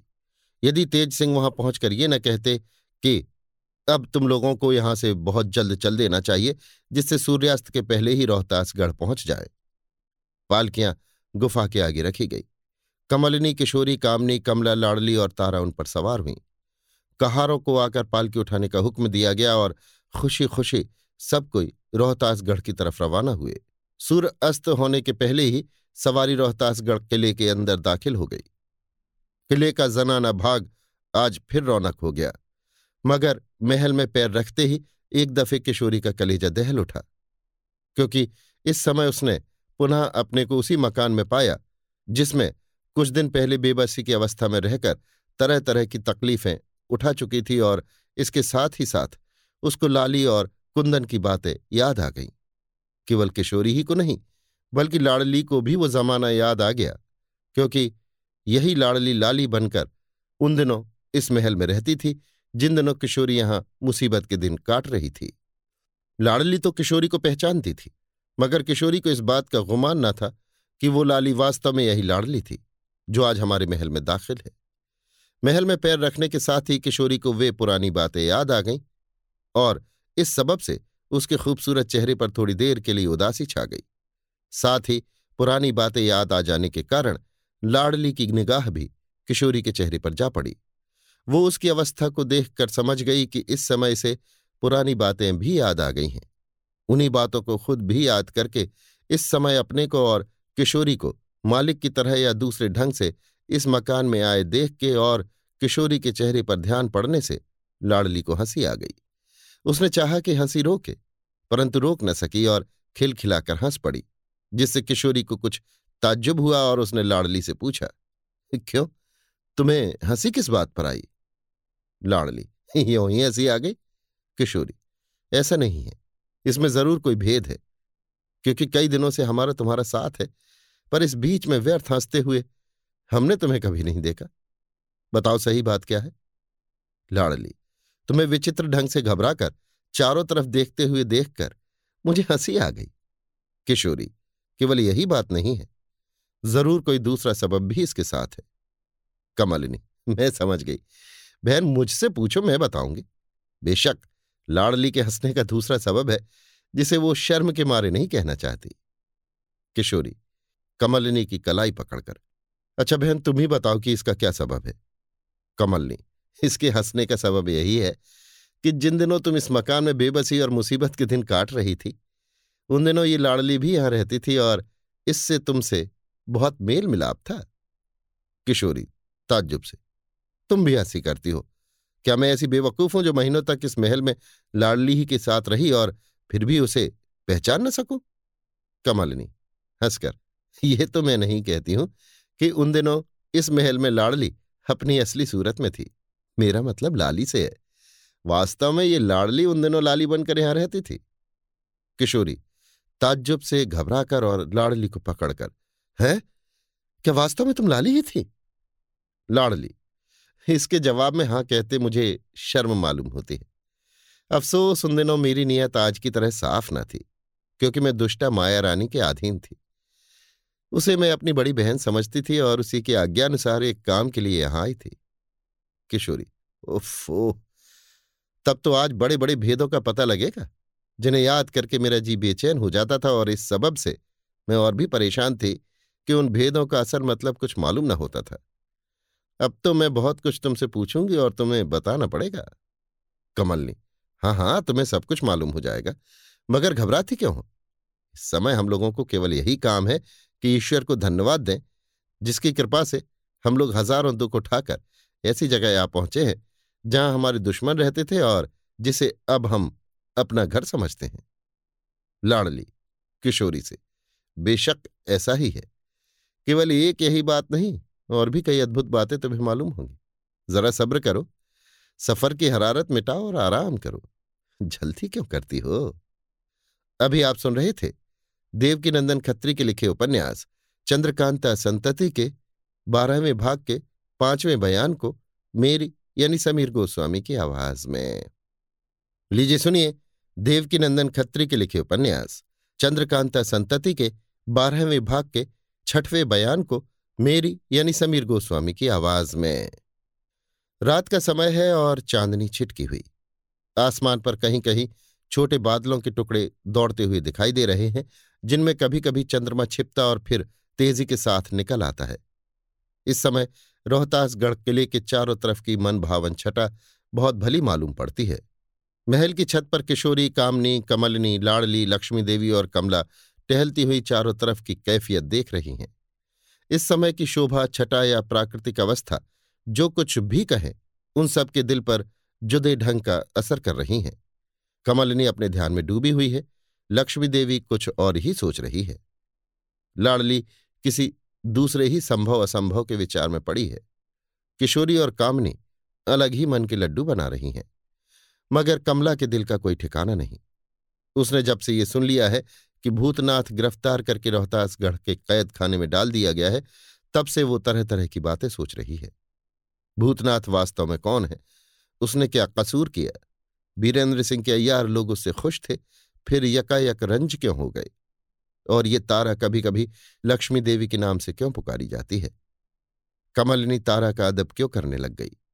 इत्यादि बातों को जानने के लिए उसका जी बेचैन हो रहा है। मगर अभी तक किसी ने इस बातों का ज़िक्र उससे न किया।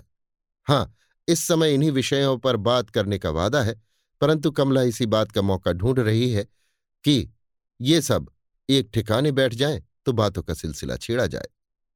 घंटे भर तक टहल टहल कर चारों ओर देखने के बाद सबकी सब एक ठिकाने फर्श पर बैठ गईं और कमला ने बातचीत करना आरंभ कर दिया। कमला, किशोरी से, क्यों बहन? भूतनाथ तो राजा बीरेंद्र सिंह के अय्यारों के साथ मिलजुल कर काम करता था। और सब कोई उससे खुश थे। फिर एक एकाएक ये क्या हो गया कि उसे कैद खाने की गर्म हवा खानी पड़ी? किशोरी, इसका हाल कमलनी बहन से पूछो। कामनी, क्योंकि वो इन्हीं का अयार था और इन्हीं के आज्ञानुसार काम करता था। कमलनी, हंसकर, किसी का अयार था या किसी का बाप था, इससे क्या मतलब? जो था, सो था। अब ना कोई उसे अपना अय्यार बनाना पसंद करेगा और न कोई अपना बाप कहना स्वीकार करेगा। किशोरी मुस्कुराकर, जिस तरह अब तुम माया रानी को अपनी बहन कहना उचित नहीं समझती। कमलनी नहीं नहीं, इस तरह और उस तरह में तो बड़ा फ़र्क है। कम माया रानी तो वास्तव में हमारी बहन है ही नहीं। कमला, ताज्जुब से, माया रानी तुम्हारी बहन नहीं है? फिर तुमने मुझसे क्यों कहा था कि माया रानी हमारी बड़ी बहन है? कमलनी तब तक मैं उसका असल हाल नहीं जानती थी। उसी तरह जिस तरह तुम भूतनाथ का असल हाल नहीं जानती और जब जान जाओगी तो न मालूम तुम्हारे दिल का क्या हाल होगा। खैर, वो सब जो कुछ हो, लेकिन भूतनाथ का सच्चा सच्चा हाल कभी ना कभी तुम्हें मालूम हो ही जाएगा। मगर देखो बहन, दुनिया में कोई किसी के दोष का भागी नहीं हो सकता। जिस तरह ईमानदार बाप बदनीयत लड़के के दोष से दोषी नहीं हो सकता, उसी तरह धर्मात्मा लड़का अपने कपटी कुटिल तथा कुचाली बाप के कामों का उत्तरदायी नहीं हो सकता। हर एक आदमी अपने किए का फल आप ही भोगेगा। उसके बदले में उसका कोई नातेदार या मित्र दंड नहीं पा सकता। पर हाँ, बचाव में मदद ज़रूर कर सकता है। इसी के साथ ही साथ ये भी बंधी हुई बात है कि अच्छे और बुरे का साथ बहुत दिनों तक निभ नहीं सकता, चाहे वो आपस में दोस्त हों या भाई हों या बाप बेटे हों, क्योंकि दोनों की प्रकृति में भेद रहता है। और जब तक दोनों की प्रकृति एक या कुछ कुछ मिलती जुलती न हो प्रेम नहीं हो सकता। कमला, क्षमा करना क्योंकि मैं बीच ही में टोकती हूँ। तब लोग ऐसा क्यों कहते हैं कि बुरे की सोहबत करने से अच्छा आदमी भी बुरा हो जाता है? कमलनी ठीक है, जहाँ तक मैं समझती हूँ, किसी एक बुरे आदमी की सोहबत से कोई एक भला आदमी बुरा नहीं हो सकता, बल्कि एक बुरा आदमी किसी एक भले आदमी के साथ से कुछ सुधर सकता है, क्योंकि मन एक शुद्ध पदार्थ होता है। यदि वो किसी तरह के दबाव में न पड़ जाए या किसी तरह की जरूरियात उसे मजबूर न करें तो वो बराबर सच्चाई ही की तरफ़ ढुलकता रहता है।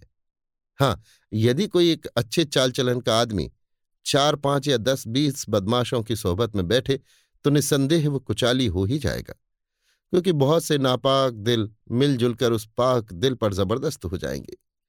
और सच तो यह है कि सोहबत एक आदमी के संग को नहीं कहते। बल्कि कई आदमियों के झुंड में मिलकर बैठने का नाम सोहबत है।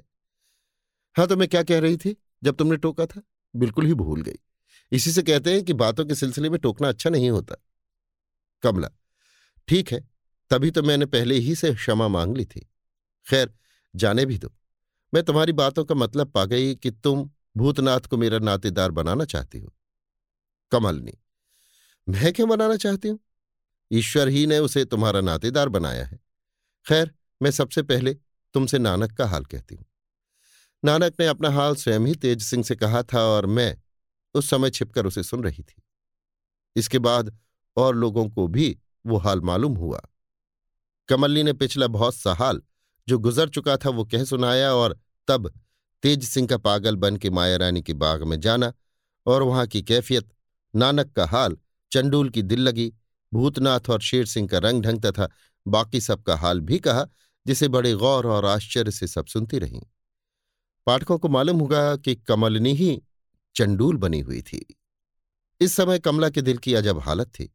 उसकी आँखों के सामने उसके लड़कपन का जमाना घूम रहा था। वो समय की बातों को अच्छी तरह याद कर करके सोच रही थी, जब उसकी माँ जीती थी और उसका बाप बहुत दिनों तक गैर हाजिर रहा करता था। अंत में उसका बाप यकायक गायब हो गया था और किसी अनजान आदमी ने उसके मरने की खबर कमला के नाना को पहुंचाई थी। उन दिनों कमला के बाप के बारे में तरह तरह की खबरें उड़ रही थीं। आखिर जब कमला का चाचा शेर सिंह कमला के घर गया और उसने स्वयं कहा कि बेशक कमला का बाप मेरे सामने मरा और मैंने ही उसकी दाह क्रिया की है, तब सभी को उसके मरने का विश्वास हुआ था। कमला, हाँ तो इस किस्से से साबित होता है, बल्कि मेरा दिल गवाही देता है कि भूतनाथ मेरा रिश्तेदार है। कमलनी बेशक ऐसा ही है। कमला तो साफ़ साफ़ जल्दी क्यों नहीं कह देती कि वो मेरा कौन है? यद्यपि मैं समझ गई हूँ, तथापि अपने मुँह से कुछ कह नहीं सकती। कमलिनी अच्छा तो मैं कहे देती हूँ कि वो तुम्हारा बाप है और नानक तुम्हारा भाई। कमला तो उसने अपने मरने की झूठी खबर क्यों मशहूर की थी? नानक के किस्से से तो केवल इतना ही जाना जाता है कि राजा बीरेंद्र सिंह के यहाँ चोरी करने के कारण उसे ऐसा करना पड़ा।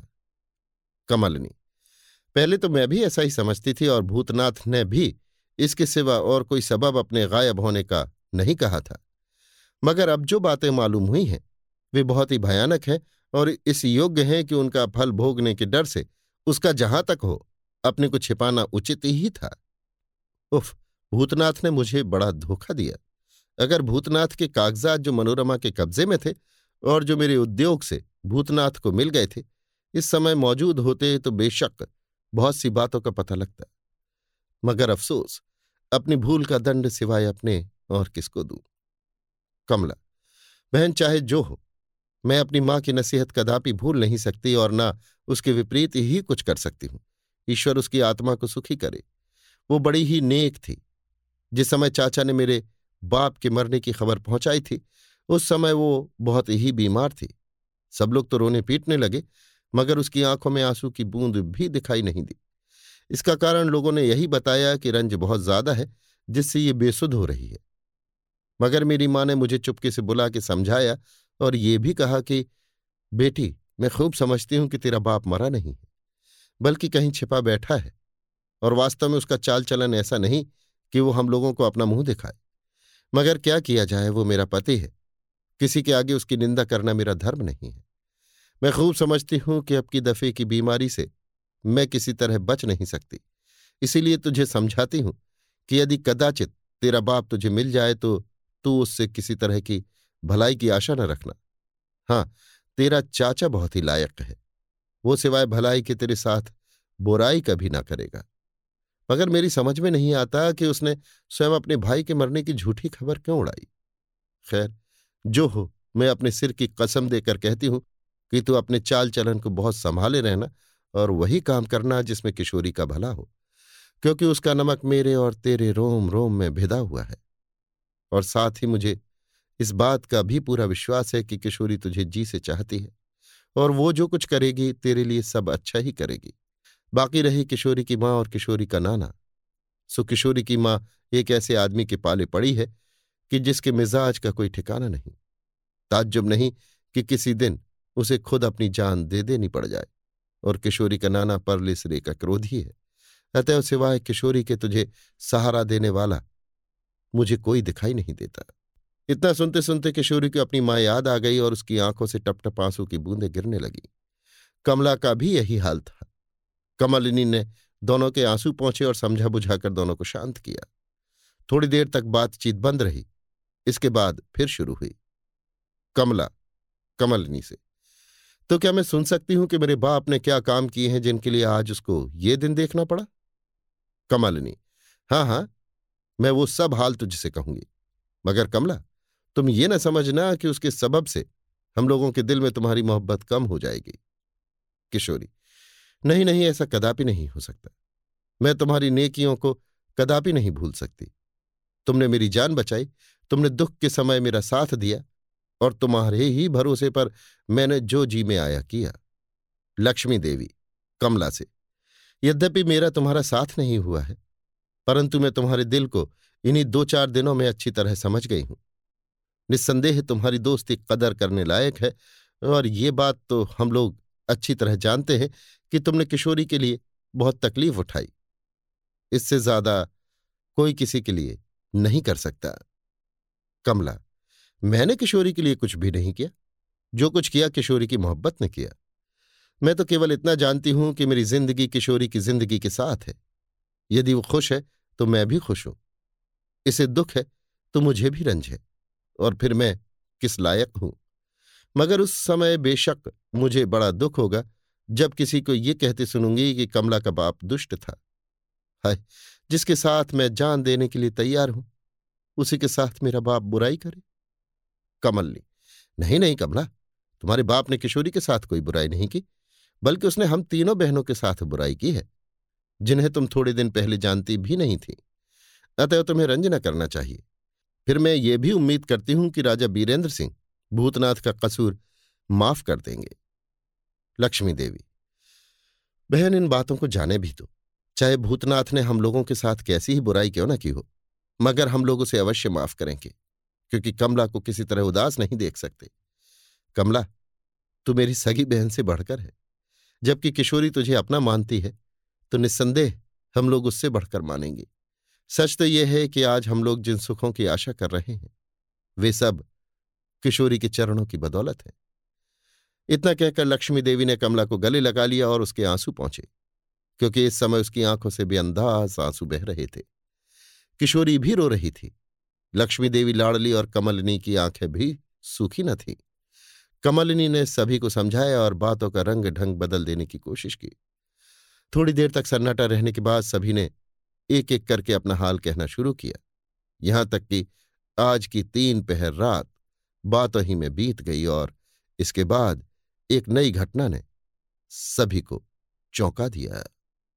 अभी आप सुन रहे थे देवकीनंदन खत्री के लिखे उपन्यास, चंद्रकांता संतति के बारहवें भाग के छठवें बयान को मेरी यानी समीर गोस्वामी की आवाज़ में।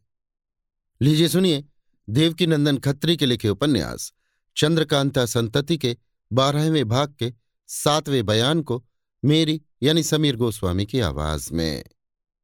रात पहर भर से कम रह गई थी जब किशोरी, कामनी, कमला, लक्ष्मी देवी, लाडली और कमलिनी की बातें पूरी हुई और उन्होंने चाहा कि अब उठकर नीचे चलें और दो घंटे आराम करें। इस समय महल में बिल्कुल सन्नाटा था। लौंडियाँ बेफिक्री के साथ खुर्राटी ले रही थी, क्योंकि कमलिनी ने सभी को अपने सामने विदा कर दिया था और कह दिया था कि बिना बुलाए कोई हम लोगों के पास ना आवे। इस समय ये सब जिस महल में है, वो राजमहल के नाम से पुकारा जाता था। महाराज दिग्विजय सिंह की रानी इसी में रहा करती थी। इसके बगल में पीछे की तरफ़ महल का वो दूसरा भाग था, जिसमें किशोरी उन दिनों में रहती थी, जब दिग्विजय सिंह की ज़िंदगी में ज़बरदस्ती इस मकान के अंदर लाई गई थी और लाली तथा कुंदन भी किशोरी की हिफाजत के लिए उसी मकान में रहा करती थी, जिनका हाल संतति के तीसरे भाग के आठवें बयान में लिखाए हैं। पाठक भूले न होंगे कि उसी महल या बाग में, जिसमें पहले किशोरी रहा करती थी, एक कोने पर वो इमारत थी जिसका दरवाज़ा हमेशा बंद रहता था और जिसकी छत फोड़कर किशोरी को साथ लिए लाली उसके अंदर चली गई थी। यद्यपि महल का वो भाग अलग था, मगर राजमहल की छत पर से वो मकान बखूबी दिखाई देता था। किशोरी, कमला, लाड़ली, कामनी, लक्ष्मी देवी और कमलनी की बात जब समाप्त हुई और वे सब नीचे जाने के इरादे से उठकर खड़ी हुई तो यकायक लाड़ली की निगाह उस इमारत पर पड़ी जिसके अंदर किशोरी को लेकर वो, यानी लाली, चली गई थी। आज भी उस मकान का दरवाज़ा उसी तरह बंद था, जैसे दिग्विजय सिंह के समय में बंद रहा करता था।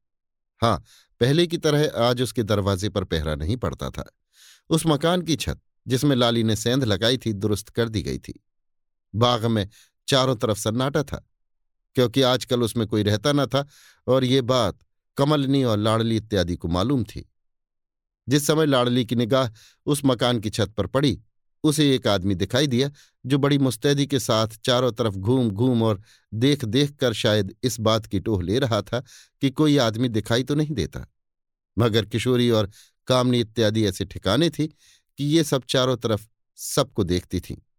मगर इन्हें कोई नहीं देख सकता था, क्योंकि जिस मकान की छत पर ये सब थीं, उसके चारों तरफ़ पुरसे भर ऊँची कनाती दीवार थी और उसमें बहुत से सुराख देखने और तीर मारने के लायक बने हुए थे और इस समय लाड़ली ने भी उस आदमी को ऐसे ही एक सुराख की राह से ही देखा था। लाड़ली ने कमलिनी का हाथ पकड़ लिया और उस इमारत की तरफ़ देखने का इशारा किया। कमलिनी ने और इसके बाद एक एक करके सभी ने उस आदमी को देखा और अब क्या करेगा ये जानने के लिए सभी की निगाह उसी तरफ़ अटक गई।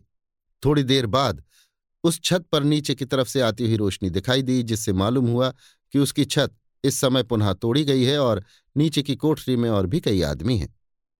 रोशनी दिखाई देने के बाद दो आदमी और निकल आए और तीन आदमी उस छत पर दिखाई देने लगे। अब पूरी तरह निश्चय हो गया कि उस मकान की छत तोड़ी गई है। उन तीनों आदमियों ने बड़े गौर से उस तरफ़ देखा जहाँ किशोरी, कामनी इत्यादि खड़ी थीं, मगर कुछ दिखाई न दिया। इसके बाद उन तीनों ने झुककर छत के नीचे से एक भारी गठरी निकाली। उसके बाद नीचे से दो आदमी और निकलकर छत पर आ गए तथा अब वहाँ पाँच आदमी दिखाई देने लगे। कमलिनी ने कमला का हाथ पकड़ के कहा, बहन, इन शैतानों की कार्रवाई बेशक देखने और जांचने योग्य है। ताज्जुब नहीं कि कोई अनूठी बात मालूम हो। अस्तु, तू जाकर जल्दी से तेज सिंह के इस मामले की खबर कर दे। फिर जो कुछ उनके जी में आएगा वो करेंगे। इतना सुनते ही कमला तेज सिंह की तरफ़ चली गई और सब फिर उसी तरफ़ देखने लगी।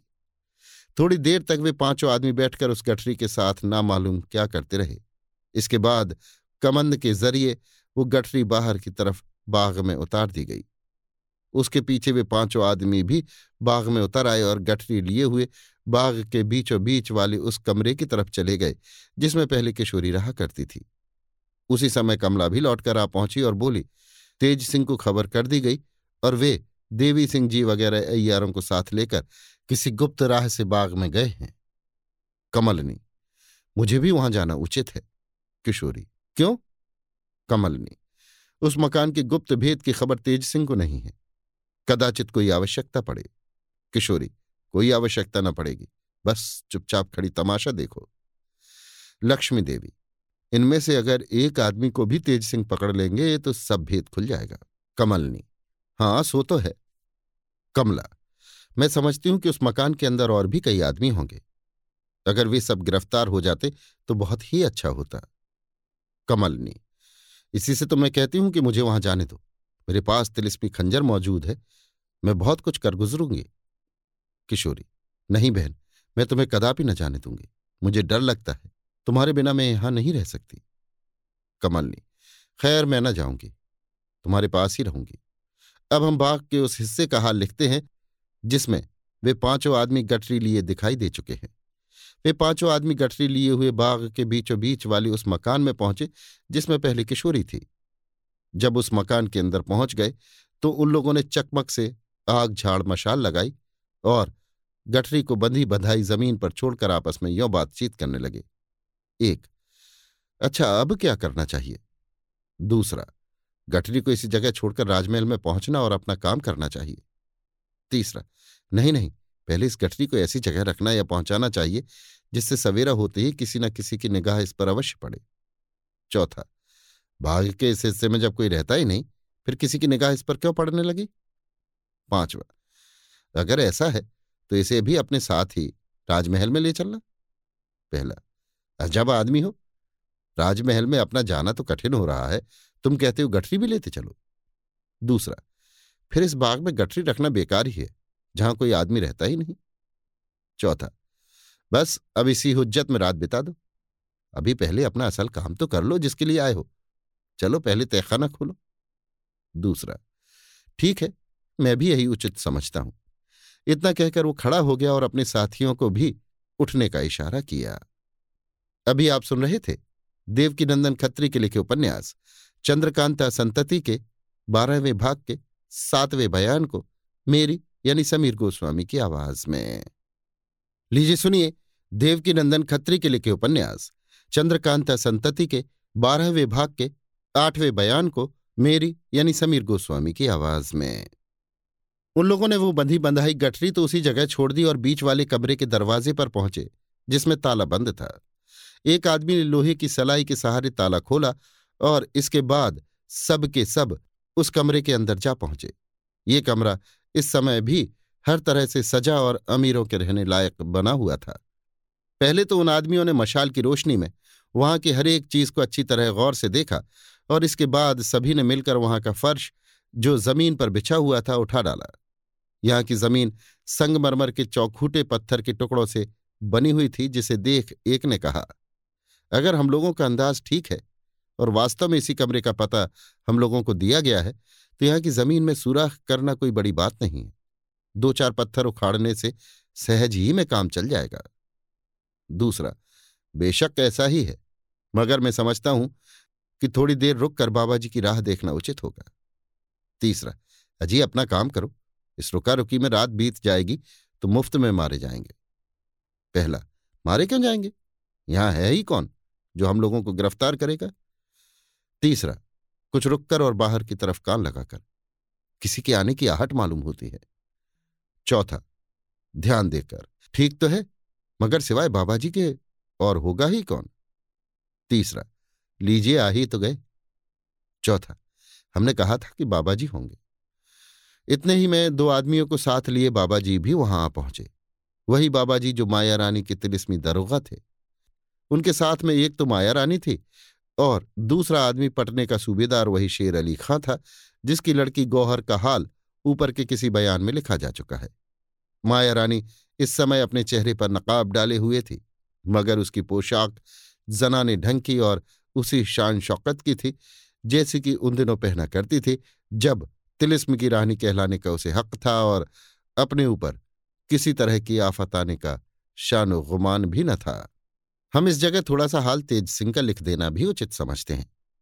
कमला की जुबानी समाचार पाकर तेज सिंह तुरंत तैयार हो गए और तारा सिंह वगैरह अय्यारों को साथ लिए हुए महल के उस हिस्से में पहुँचे जिसमें ऊपर लिखी कार्रवाई हो रही थी। उन पाँचों बदमाशों को कमरे के अंदर जाते हुए तेज सिंह ने देख लिया था। इसलिए वे छिपते हुए पिछली राह से कमरे की छत पर चढ़ गए। छत के बीचों बीच में ज़मीन से दो हाथ ऊँचा एक रोशनदान बना हुआ था जिसके ज़रिए कमरे के अंदर रोशनी और कुछ धूप भी पहुँचा करती थी। उस रोशनदान में चारों तरफ़ बिल्लौरी शीशे इस ढंग के लगे हुए थे, जिन्हें जब चाहे खोल और बंद कर सकते थे। तारा सिंह तो हिफाजत के लिए हाथ में नंगी तलवार लिए सीढ़ी पर खड़े हो गए और तेज सिंह, देवी सिंह तथा भैरव सिंह उसी रोशनदान की राह से कमरे के अंदर का हाल देखने और उन शैतानों की बातचीत सुनने लगे। अब हम फिर कमरे के अंदर का हाल लिखते हैं। बाबा जी ने आने के साथ ही उन पाँच आदमियों की तरफ़ देख के कहा, अभी तक तुम लोग सोच विचार में ही पड़े हो? एक, अनजान जगह में हम लोग कौन काम जल्दी के साथ कर सकते हैं? खैर, अब ये बताइए कि यही ज़मीन खोदी जाएगी या कोई और? बाबा जी हाँ यही ज़मीन खोदी जाएगी। बस जल्दी करो, रात बहुत कम है। सिर्फ़ आठ दस पत्थर उखाड़ो। दो हाथ से ज़्यादा मोटी छत नहीं है। दूसरा बात की बात में सब काम ठीक किए देता हूँ, कोई हर्ज नहीं। इतना कहकर उन लोगों ने ज़मीन खोदने में हाथ लगा दिया और बाबा जी माया रानी तथा शेर अली खां में यो बातचीत होने लगी। माया रानी, जिस राह से हम लोग आए हैं, उसी राह से अपने फौजी सिपाहियों को भी ले आते तो क्या हर्ज था? बाबा जी तुम बाज दफे बच्चों की सी बात करती हो। एक तो वो तिलिस्मी रास्ता इस लायक नहीं कि उस राह से हम सैकड़ों फौजी आदमियों को ला सकें। क्या जाने किससे क्या गलती हो जाए या कैसी आफत आ पड़े। सिवाय इसके, सैकड़ों, बल्कि हज़ारों आदमियों पर तिलिस्मी गुप्त भेदों का प्रकट कर देना क्या मामूली बात है? अगर ऐसा होता तो बुज़ुर्ग लोग, जिन्होंने इस किले और तिलिस्म को तैयार किया है, ये रास्ता क्यों बनाते, जिसे इस समय हम लोग खोद रहे हैं? इसे भी जाने दो। सबसे भारी बात सोचने की यह है कि इस तिलिस्मी रास्ते से जिधर से हम लोग आए हैं, हमारी फौज इस किले में तब पहुँच सकती है जब वो इस पहाड़ के ऊपर चढ़ाए मगर ये कब हो सकता है कि हज़ारों आदमी इस पहाड़ पर चढ़ावें और किले वालों को खबर तक न हो? ऐसा होना बिल्कुल असंभव है। मगर जब हम इस रास्ते को खोल देंगे तो हमारे फौजी सिपाहियों को पहाड़ पर चढ़ने की ज़रूरत न रहेगी, क्योंकि इसका दूसरा मुहाना जस नदी के किनारे पड़ता है, जो इस पहाड़ के नीचे कुछ हटकर बहती है। माया रानी तो क्या यहाँ से उस नदी तक जाने के लिए पहाड़ के अंदर ही अंदर सीढ़ियाँ बनी हुई हैं। बाबा जी, बेशक ऐसा ही है। रास्ते के बारे में इस किले की अवस्था ठीक देवगढ़ की तरह समझनी चाहिए। देवगढ़ का किला हैदराबाद दक्षिण, लगभग 300 मील के उत्तर और पश्चिम के कोने में है। ये किला बहुत ऊँची पहाड़ी के ऊपर विचित्र ढंग का बना हुआ है, जिसे देखने से आश्चर्य होता है। पहाड़ का बहुत बड़ा भाग छील छाल कर दीवार की जगह पर कायम किया गया है। पहाड़ के चारों तरफ़ एक खाई है, उसके बाद तेहरी दीवार है।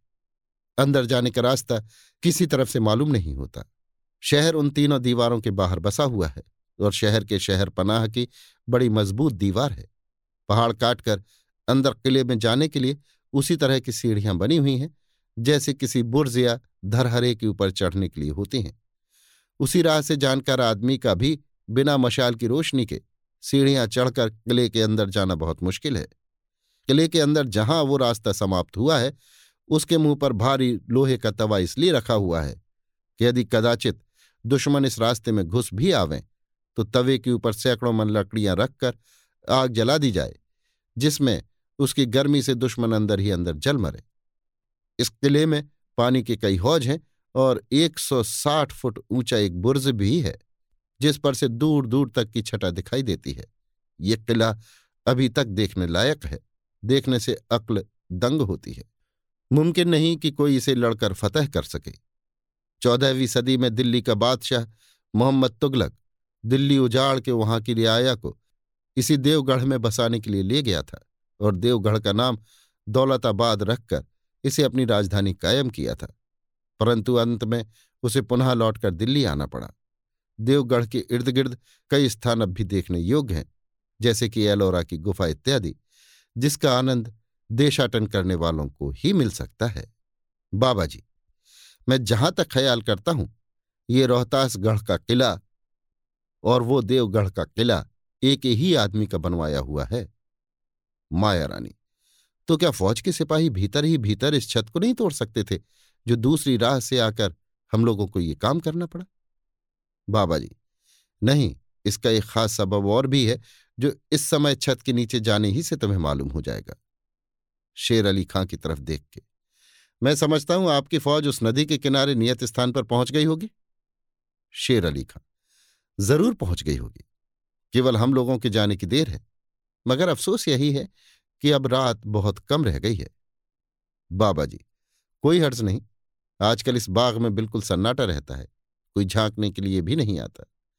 मगर पहर दिन चढ़े तक भी हमारी फौज यहाँ तक आ पहुँचे तो किसी को पता न लगेगा और बात की बात में ये किला अपने कब्जे में आ जाएगा। बड़ी खुशी की बात तो ये है कि आजकल किशोरी, कामनी, लाडली और तारा भी इसी किले में मौजूद हैं। इतने ही में बाहर की तरफ़ से आवाज़ आई, तारा मत कहो, लक्ष्मी देवी कहो, क्योंकि अब तारा और लक्ष्मी देवी में कोई भेद नहीं रहा। आश्चर्य से बाबाजी माया रानी शेर अली खां और उन पाँचों आदमियों की निगाह, जो ज़मीन खोदने में लगे हुए थे, दरवाजे की तरफ़ घूम गई और उन्होंने एक विचित्र आदमी को कमरे के अंदर आते देखा। हमारे अय्यार लोग भी, जो छत के ऊपर रोशनदान की राह से झाँक कर देख रहे थे, ताज्जुब के साथ उस आदमी की तरफ़ देखने लगे। इस विचित्र आदमी का तमाम बदन, बेशकीमत स्याह पोशाक और फौलाद जर्रह, मोजे और जाली इत्यादि से ढका हुआ था। केवल चेहरे का हिस्सा फौलादी जालीदार बारीक नकाब के अंदर से झलक रहा था, मगर वो इतना ज़्यादा काला था और लाल तथा बड़ी बड़ी आँखें ऐसी चमक रही थी कि देखने से डर मालूम होता था। ये आदमी बहुत ही ताकतवर है, इसका अंदाज तो केवल इतने ही से मिल सकता था कि उसके बदन पर कम से कम दो मन लोहे का सामान था और उसकी चाल बहुत गंभीर तथा निडर बहादुरों की सी थी। ढाल तलवार और खंजर के सिवाय और कोई हरबा उसके पास दिखाई न देता था। इस विचित्र आदमी के आते ही, ताज्जुब के साथ ही साथ, डर भी सभी के दिल पर छा गया और बाबा जी ने घबराई आवाज़ में इस आदमी से पूछा, आप कौन हैं? आदमी, हम जिन्न हैं। बाबा जी मैं नहीं समझता कि जिन्न किसे कहते हैं। आदमी, जिन्न उसको कहते हैं जो सब जगह पहुँच सके। भूत, भविष्य, वर्तमान तीनों कालों का हाल जाने। कोई हरबा उस पर असर न करे और जो किसी के मारने से न मरे। बाबा जी, ताज्जुब से तो क्या ये सब गुण आप में हैं? जिन, बेशक। बाबा जी, मैं कैसे समझूं? जिन्न आजमा के देख लो। बाबा जी तो उस जिन्न से बातें कर रहे थे, मगर माया रानी और शेर अली खां का डर के मारे कलेजा सूख रहा था। माया रानी तो औरतें ही थी, मगर शेर अली खां बहादुर होकर डर के मारे काँप रहा था। इसका सबब शायद ये हो कि मुसलमान लोग जिन्न का होना वास्तविक और सच मानते हैं। जो हो, मगर बाबा जी अर्थात दारोगा को जिन्न की बात का विश्वास नहीं हो रहा था। फिर भी जिस समय उसने कहा कि, आजमा के देख लो तो उस समय दारोगा भी बेचैन हो गया और सोचने लगा कि इसे किस तरह आजमावे।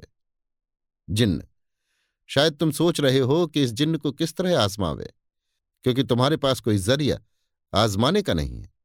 अच्छा हम खुद अपनी बात का सबूत देते हैं। लो समझ जाओ। इतना कहकर उस जिन्न ने अपना बदन झाड़ा और अंगड़ाई ली। इसके बाद ही उसके तमाम बदन में से आग की चिनगारियाँ निकलने लगी और इतनी ज़्यादा चमक पैदा हुई कि सभी की आँखें चौंधियाने लगी। ये चिनगारियाँ और चमक उस फौलादी जर्रा और जाल में से निकल रही थी। जो वो अपने बदन में पहने हुए था। ये हाल देखकर माया रानी, शेर अली खां और पाँचों आदमी घबरा गए। मगर दारोगा को फिर भी विश्वास न हुआ। तिलिस्मी खंजर की तरह उसके जर रहा और जाल में भी किसी प्रकार का तिलिस्मी असर ख्याल करके उसने अपने दिल को समझा लिया और कहा, खैर, इससे हमें कोई मतलब नहीं। आप ये कहिए कि यहाँ किस काम से आए हैं? जिन्न चिंगारियों और चमक को बंद करके तुम लोगों की हराम जदगी का तमाशा देखने और तुम लोगों के कामों में विघ्न डालने के लिए। दारोगा ये तो मैं खूब जानता हूँ कि तुम ना तो जिन्न हो और ना शैतान ही बल्कि कोई धूर तैयार हो। ये सामान जो तुम्हारे बदन पर है, तिलिस्मी है और सहज में तुम्हें कोई गिरफ़्तार नहीं कर सकता। मगर साथ ही इसके ये भी समझ रखो कि मैं तिलिस्म का दारोगा हूँ और चालीस वर्ष तक तिलिस्म का इंतज़ाम करता रहा हूँ। जिन्न, ज़ोर से हंसकर, बेईमान हरामखोर, उल्लू का पट्टा कहीं का? दारोगा, गुस्से से। बस, ज़ुबान संभाल कर बातें करो। जिन्न, अबे जा दूर हो सामने से। चालीस वर्ष तक तिलिस्म का इंतज़ाम करता रहा। तेरे ऐसे बेईमान और मालिक की जान लेने वाले भी, अगर तिलिस्मी कारखाने को जानने की डींग हाके तो बस हो चुका। बस अब बेहतरी इसी में है कि तुम यहाँ से चले जाओ और जो किया चाहते हो उसका ध्यान छोड़ो, नहीं तो अच्छा ना होगा। इतना कहकर उसने शेर अली खां, माया रानी और उन पाँचों आदमियों की तरफ़ भी देखा, जिस मकान में पहले आए थे। दारोगा ने क्षण भर तो कुछ सोचा और फिर शेर अली खां की तरफ़ देख के बोला, क्या एक अदना अय्यार मक्कारी करके हम लोगों का बना बनाया खेल चौपट कर देगा? देख क्या रहे हो, मारो इस कम वक्त को, बचकर जाने ना पावे। शेर अली खां पहले तो कुछ सहमा हुआ था, मगर दारोगा की बातचीत ने उसे निडर कर दिया और जिन्न का ख्याल छोड़ उसने भी कुछ कुछ यकीन कर लिया कि ये कोई अय्यार है।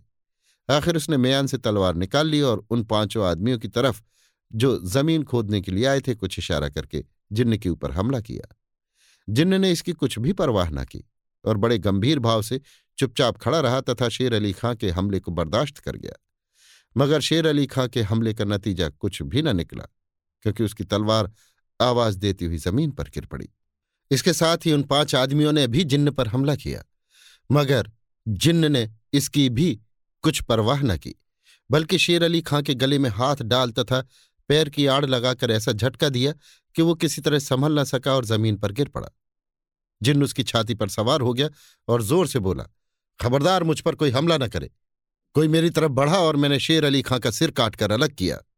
मालूम होता है कि वे पाँचों आदमी शेर अली खां ही के नौकर थे, क्योंकि उसी के इशारे से जिन्न पर हमला करने के लिए तैयार हो गए थे और जब उसी को जिन्न के नीचे मजबूर देखा तो ये सोचकर कि कदाचित हम लोगों के हमला करने से नाराज़ होकर जिन्न उसका सिर काट ही न ले, हमला करने से रुक गए और पीछे हटकर ताज्जुब की निगाहों से उस विचित्र व्यक्ति को देखने लगे, जिसने अपना नाम जिन्न रखा था। साथ ही इसके डर और आश्चर्य ने माया रानी और दारोगा के पैर भी वहीं चिपका दिए। जब हमला करने वाले अलग हो गए तो जिन्न ने नरमी के साथ शेर अली खां से कहा जो उसके नीचे दबा हुआ मजबूर पड़ा था और जीवन की आशा छोड़ चुका था। मुझे आपसे किसी तरह की दुश्मनी नहीं और ना मैं आपकी जान ही लिया चाहता हूँ। सिर्फ़ दो बात आपसे पूछना चाहता हूँ। लेकिन अगर इसमें किसी तरह के हीले और हुज्जत को जगह मिलेगी तो लाचार, रहम भी न कर सकूँगा। शेर अली खा वे कौन सी दो बातें हैं? जिन। एक तो जो कुछ मैं इस समय आपसे पूछूँ, उसका जवाब एकदम सच सच दीजिए। शेर अली खान ने सिर हिला दिया, मानो स्वीकार किया। जिन दूसरी बात मैं अपने सवालों के अंत में कहूँगा। शेर अली खां बहुत अच्छा इन्हें भी पूछ डालिए। जिन्न, आपने इस कमबख्त मुंदर का साथ क्यों दिया, जिसने अपने को माया रानी के नाम से मशहूर कर रखा है? मुंदर शब्द में जादू का असर था, जिसने माया रानी और दरोगा के कलेजे को दहला दिया। ये एक ऐसी गुप्त और भेद की बात थी, जिसके सुनने के लिए दोनों तैयार ना थे और ना यहाँ सुनने की उन दोनों को आशा ही थी। शेर अली खां ताज्जुब से, मुंदर? जिन्न, हाँ मुंदर, आप ये न समझिए कि ये आपके दोस्त बलभद्र सिंह की लड़की है। शेर अली खां तो क्या ये हमारे दोस्त के दुश्मन हेला सिंह की लड़की मुंदर है? जिन्न, जी हाँ, शेर अली खां जोश के साथ बस आप मेहरबानी करके मुझे छोड़ दीजिए। अगर आप बहादुर हैं और आपको बहादुरी का दावा है तो मुझे छोड़िए। मैं कसम खाकर कहता हूँ कि अगर आपकी ये बात सच निकली तो आपकी गुलामी अपनी इज़्ज़त का सबब समझूँगा। जिन्न तुरंत उसकी छाती पर से उठकर अलग हो गया और माया रानी तथा दारोगा की सूरत गौर से देखने लगा, जिनके चेहरे का रंग गिरगिट की तरह बदल रहा था। शेर अली खां उठकर खड़ा हो गया और गुस्से भरी आँखों से माया रानी की तरफ़ देखकर बोला इस बहादुर ने जिन्न की तरफ़ इशारा करके। जो कुछ कहा, क्या वो ठीक है? माया रानी, झूठ, बिल्कुल झूठ। जिन्न, शायद मुंदर को इस बात की खबर नहीं कि असली माया रानी, अर्थात लक्ष्मी देवी का बाप प्रकट हो गया है और बीरेंद्र सिंह के अयारों के सामने ही वो अपनी लड़की लक्ष्मी देवी से मिला, जो तारा के नाम से कमलनी के मकान में इस तरह रहती थी कि कमलनी को भी अब तक उसका हाल मालूम न होने पाया था। और इस समय बलभद्र सिंह और लक्ष्मी देवी इस रोहतासगढ़ किले के अंदर मौजूद भी हैं, शेर अली खां से। मैं समझता हूँ कि तुम उनसे मिलना खुशी से पसंद करोगे, और मुलाकात होने पर सच झूठ का शक भी न रहेगा। अच्छा अब मैं जाता हूँ। तुम जो मुनासिब समझो, करो, शेर अली खां। सुनिए, वो दूसरी बात तो आपने कही नहीं। जिन अब इस समय उसके कहने की कोई ज़रूरत नहीं मालूम पड़ती। फिर देखा जाएगा। इतना कह जिन्न तो वहाँ से रवाना हो गया और इन सभी को परेशानी की हालत में छोड़ गया। मायारानी और दारोगा की इस समय अजब हालत थी। मौत की भयानक सूरत उनकी आँखों के सामने दिखाई दे रही थी। तमाम बदन सनसना रहा था। सिर में चक्कर आ रहे थे। पैरों में इतनी कमज़ोरी आ गई थी कि खड़ा रहना मुश्किल हो गया था। यहाँ तक कि दोनों ज़मीन पर बैठ गए और अपनी बदकिस्मती का इंतज़ार करने लगे। जिन्न के चले जाने के बाद शेर अली खान ने माया रानी की तरफ़ देख के कहा, तूने तो केवल एक ही कलंक का टीका अपने माथे पर दिखाया था, जिस पर मैंने इसलिए विशेष ध्यान नहीं दिया कि तू मेरे दोस्त की लड़की है। मगर अब तो एक ऐसी बात मालूम हुई है, जिसने मुझे तड़पा दिया, मेरे कलेजे में दर्द पैदा कर दिया, रंजोगम का पहाड़ मेरे ऊपर डाल दिया। अफसोस, बलभद्र सिंह मेरा लंगोटिया दोस्त और लक्ष्मी देवी मेरी मुँह बोली लड़की। हाँ, राजा गोपाल सिंह से मुझे कोई ऐसा सरोकार न था, सिवाय इसके कि वो मेरे दोस्त का दामाद था। निस्संदेह, ये सब काम इसी कमबख्त दारोगा की मदद से किया होगा। मुंदर, खड़ी होकर। बड़े अफसोस की बात है कि तुमने एक मामूली आदमी की झूठी बातों पर विश्वास करके मेरी तरफ़ कुछ भी ध्यान न दिया और न अपनी तथा उसकी बर्बादी का ही कुछ ख्याल किया जिसके साथ तुमने कई काम करने के लिए कस्में खाई थी। शेर अली, खैर, मैं थोड़ी देर के लिए तेरी बात माने लेता हूँ कि वो एक झूठा और मामूली आदमी था। मगर इस बात का पता लगाना कौन कठिन है कि इस वक्त इस किले के अंदर बलभद्र सिंह हैं या नहीं? मुंदर, उस बनावटी जिन्न ने तुम्हें धोखा दिया? जब उसने देखा कि वो अकेले हम लोगों को गिरफ़्तार नहीं कर सकता तो ये चालबाजी खेली जिसमें तुम मेरे बाप बलभद्र सिंह का पता लगाने के लिए, जिसे मरे हुए एक जमाना बीत गया है, इस किले वालों से मिलकर गिरफ़्तार हो जाओ और अपने साथ हम लोगों को भी बर्बाद करो। अगर तुमको उसकी सच्चाई पर ऐसा ही दृढ़ विश्वास है तो हम लोगों को इस किले के बाहर पहुँचा दो और तब जो जी में आवे, सो करो। शेर अली, जब मुझे उसकी बातों पर विश्वास ही है तो तुझे यहाँ से राज़ी खुशी के साथ क्यों जाने दूँगा? जिसने हज़ारों आदमियों को धोखे में डालकर बर्बाद किया और मुझे प्रतापी राजा बीरेंद्र सिंह के साथ दुश्मनी करने के लिए तैयार किया। मुंदर, तुमने मुफ़्त में मेरा साथ देना स्वीकार नहीं किया। तुमने मेरे बाप बलभद्र सिंह की दोस्ती का ख्याल नहीं किया, बल्कि तुमने उस दौलत की लालच में पड़कर मेरा साथ दिया, जिसने तुम्हें अमीर ही नहीं, बल्कि ज़िंदगी भर के लिए लापरवाह कर दिया। मेरे बाप बलभद्र सिंह के साथ तुमको मोहब्बत थी। ये बात तो मैं तब समझू जब सब मेरी दौलत मुझे वापस कर दो। ये भला कौन भलमनसी की बात है कि मेरी कुल जमा पूंजी लेकर मुझे कंगाल बना दो और अंत में यों धोखा देकर बर्बाद करो? शेर अली, हंसकर। ये किसी बड़े बाहरी बेवकूफ़ का काम है कि अपने घर में आई दौलत को फिर निकाल बाहर करे।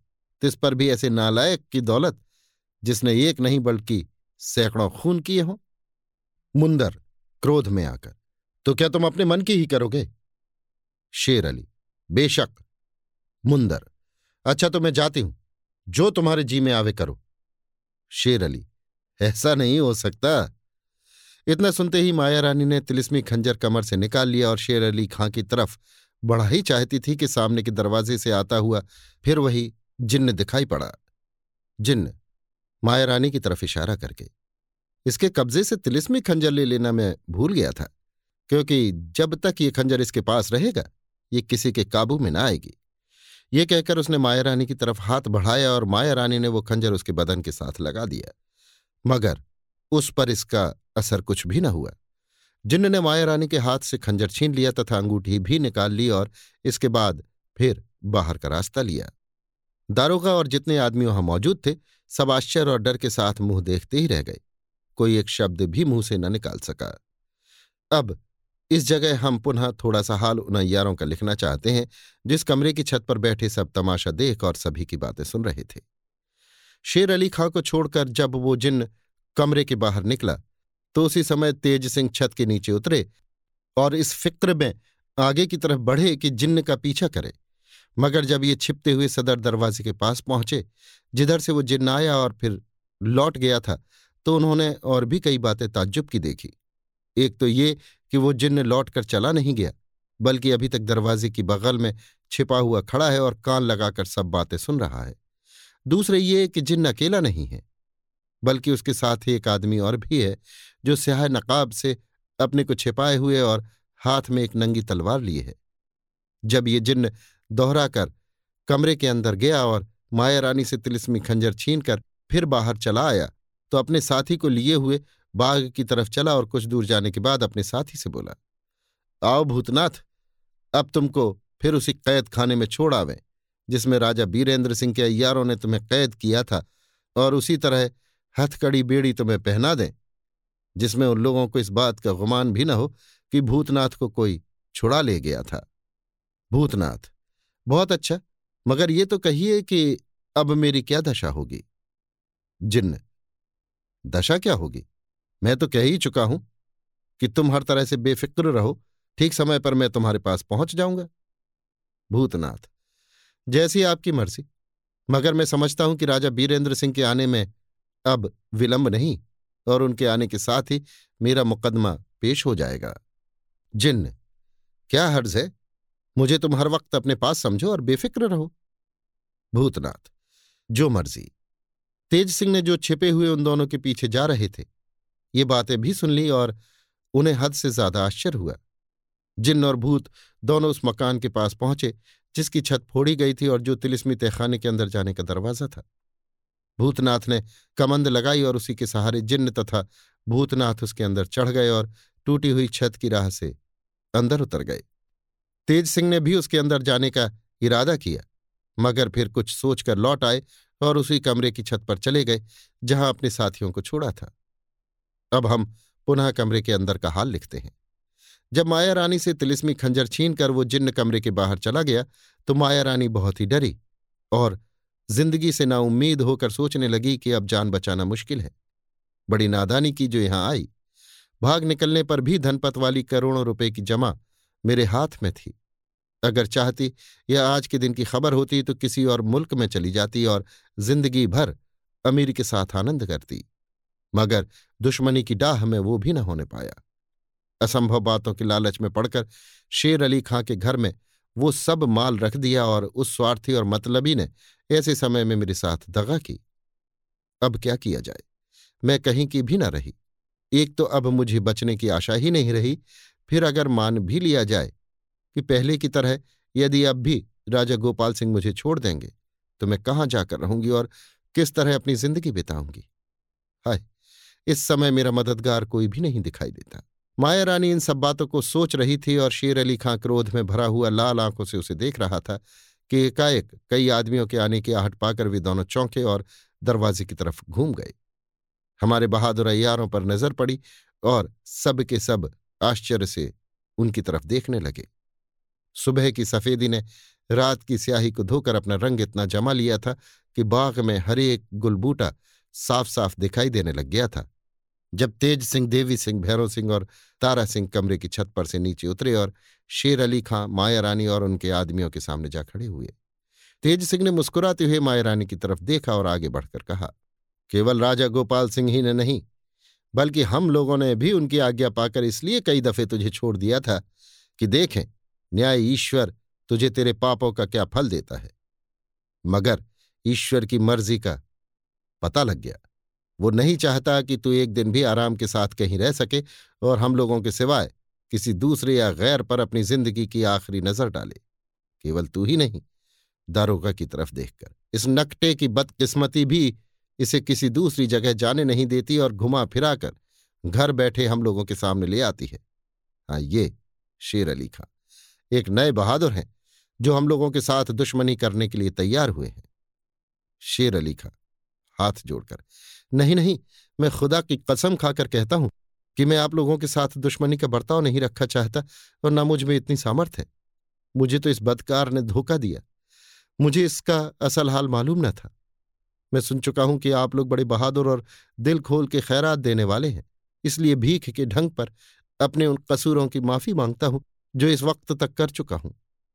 तेज सिंह, अगर तुम्हारा दिल साफ़ है और आगे कसूर करने का इरादा नहीं है तो हमने माफ़ किया। अच्छा आओ और इन दोनों बदकारों को लेकर हमारे साथ चलो। हाँ ये तो बताओ कि ये पाँचों आदमी तुम्हारे हैं या इस दारोगा के हैं? शेर अली खां, जी हाँ ये पाँचों आदमी मेरे ही हैं। तेज सिंह, और भी तुम्हारा कोई आदमी इस बाग में आया या आने वाला है? शेर अली खां, जी नहीं, मगर थोड़ी सी फौज इस पहाड़ी के नीचे नदी किनारे मौजूद है जिसका तेज सिंह बात काटकर, उसका हाल हमें मालूम है। खैर, देखा जाएगा, तुम हमारे साथ आओ। तेज सिंह की आज्ञानुसार सबके सब कमरे के बाहर निकले। माया रानी और दारोगा के लिए इस वक्त मौत का सामान था, मगर लाचार, कोई बस नहीं चल सकता था और न वे दोनों यहाँ से भाग ही सकते थे। तेज सिंह ने भैरव सिंह को कुछ समझाकर उसी बाग में छोड़ दिया और बाकी सभी को साथ लिए हुए अपने स्थान का रास्ता लिया। रास्ते में शेर अली खां से यों बातचीत होने लगी। तेज सिंह, आज की रात केवल हम लोगों के लिए नहीं बल्कि तुम्हारे लिए भी अनूठी ही रही। शेर अली खां बेशक ऐसा ही है। जिस राह से मैं इस बाग में आया हूँ और यहाँ आकर जो कुछ देखा, जन्म भर याद रहेगा। मैं निश्चिंत होने पर सब हाल आपसे कहूँगा तो आप भी सुनकर आश्चर्य करेंगे। तेज सिंह, हमें सब हाल मालूम है। रास्ते के बारे में हम लोगों के लिए कोई नई बात नहीं है, क्योंकि जिस तहखाने की राह तुम लोग आए हो, उसी राह से हम लोग कई दफे आ चुके हैं। रही जिन्न वाली बात सो वो भी हम लोगों से छिपी नहीं है। शेर अली खां, ताज्जुब से, क्या आप लोग बहुत देर से यहाँ आए हुए हैं? तेज सिंह देरी से? बल्कि हमारे सामने तुम इस बाग में आए हो। हाँ तुम्हारे पाँचों नौकर पहले आ चुके थे। बल्कि यूँ कहना चाहिए कि उन्हीं के आने की खबर पाकर हम लोग आए थे। शेर अली खां, आप लोग हम लोगों को कहाँ से देख रहे थे? तेज सिंह, सो नहीं कह सकते, मगर कोई मामला ऐसा नहीं हुआ जिसे हम लोगों ने ना देखा हो या जिसे हम लोग ना जानते हो। माया रानी और दारोगा की तरफ़ इशारा करके। हम लोगों का सामना होने के पहले तक ये दोनों कमबख्त सोचते होंगे कि जिन्न ने पहुंचकर काम में बाधा डाल दी, नहीं तो कमरे की ज़मीन खुद जाती और सुरंग की राह से तुम्हारी फौज यहाँ पहुंचकर किले को दखल कर लेती। शेर अली खां, बेशक ऐसा ही है और मैं भी इसका पक्ष लिए ही जाता, अगर उस जिन्न ने, चाहे वो कोई भी हो, मुझे कहना दिया होता कि ये माया रानी असल में तुम्हारे दोस्त की लड़की लक्ष्मी देवी नहीं है, बल्कि तुम्हारे दोस्त के दुश्मन हेला सिंह की लड़की मुंदर है। तेज सिंह, मगर यह ख्याल झूठा था, क्योंकि तुम्हारी फौज के आने की खबर हम लोगों को मिल चुकी थी और हम लोग उसके रोकने का बंदोबस्त कर चुके थे। केवल इतना ही नहीं, बल्कि तुम्हारी फौज के सेनापति महबूब खां को हमारे कयार ने गिरफ़्तार करके पहर रात जाने के पहले ही इस किले में पहुँचा भी दिया था। शेर अली खां, आश्चर्य से तो क्या महबूब खां यहाँ कैद हैं? तेज सिंह, बेशक। शेर अली खां उफ, आप लोगों के साथ दुश्मनी करना, आप ही अपनी मौत को बुलाना है। तेज सिंह, माया रानी की तरफ़ देख के, बड़ी खुशी की बात है कि आज तुम अपनी दोनों नालायक बहनों को भी इसी महल के अंदर देखोगी। माया रानी ने इसका जवाब कुछ भी न दिया और सिर झुका लिया, मगर भीतर से उसका रंज और भी बढ़ गया।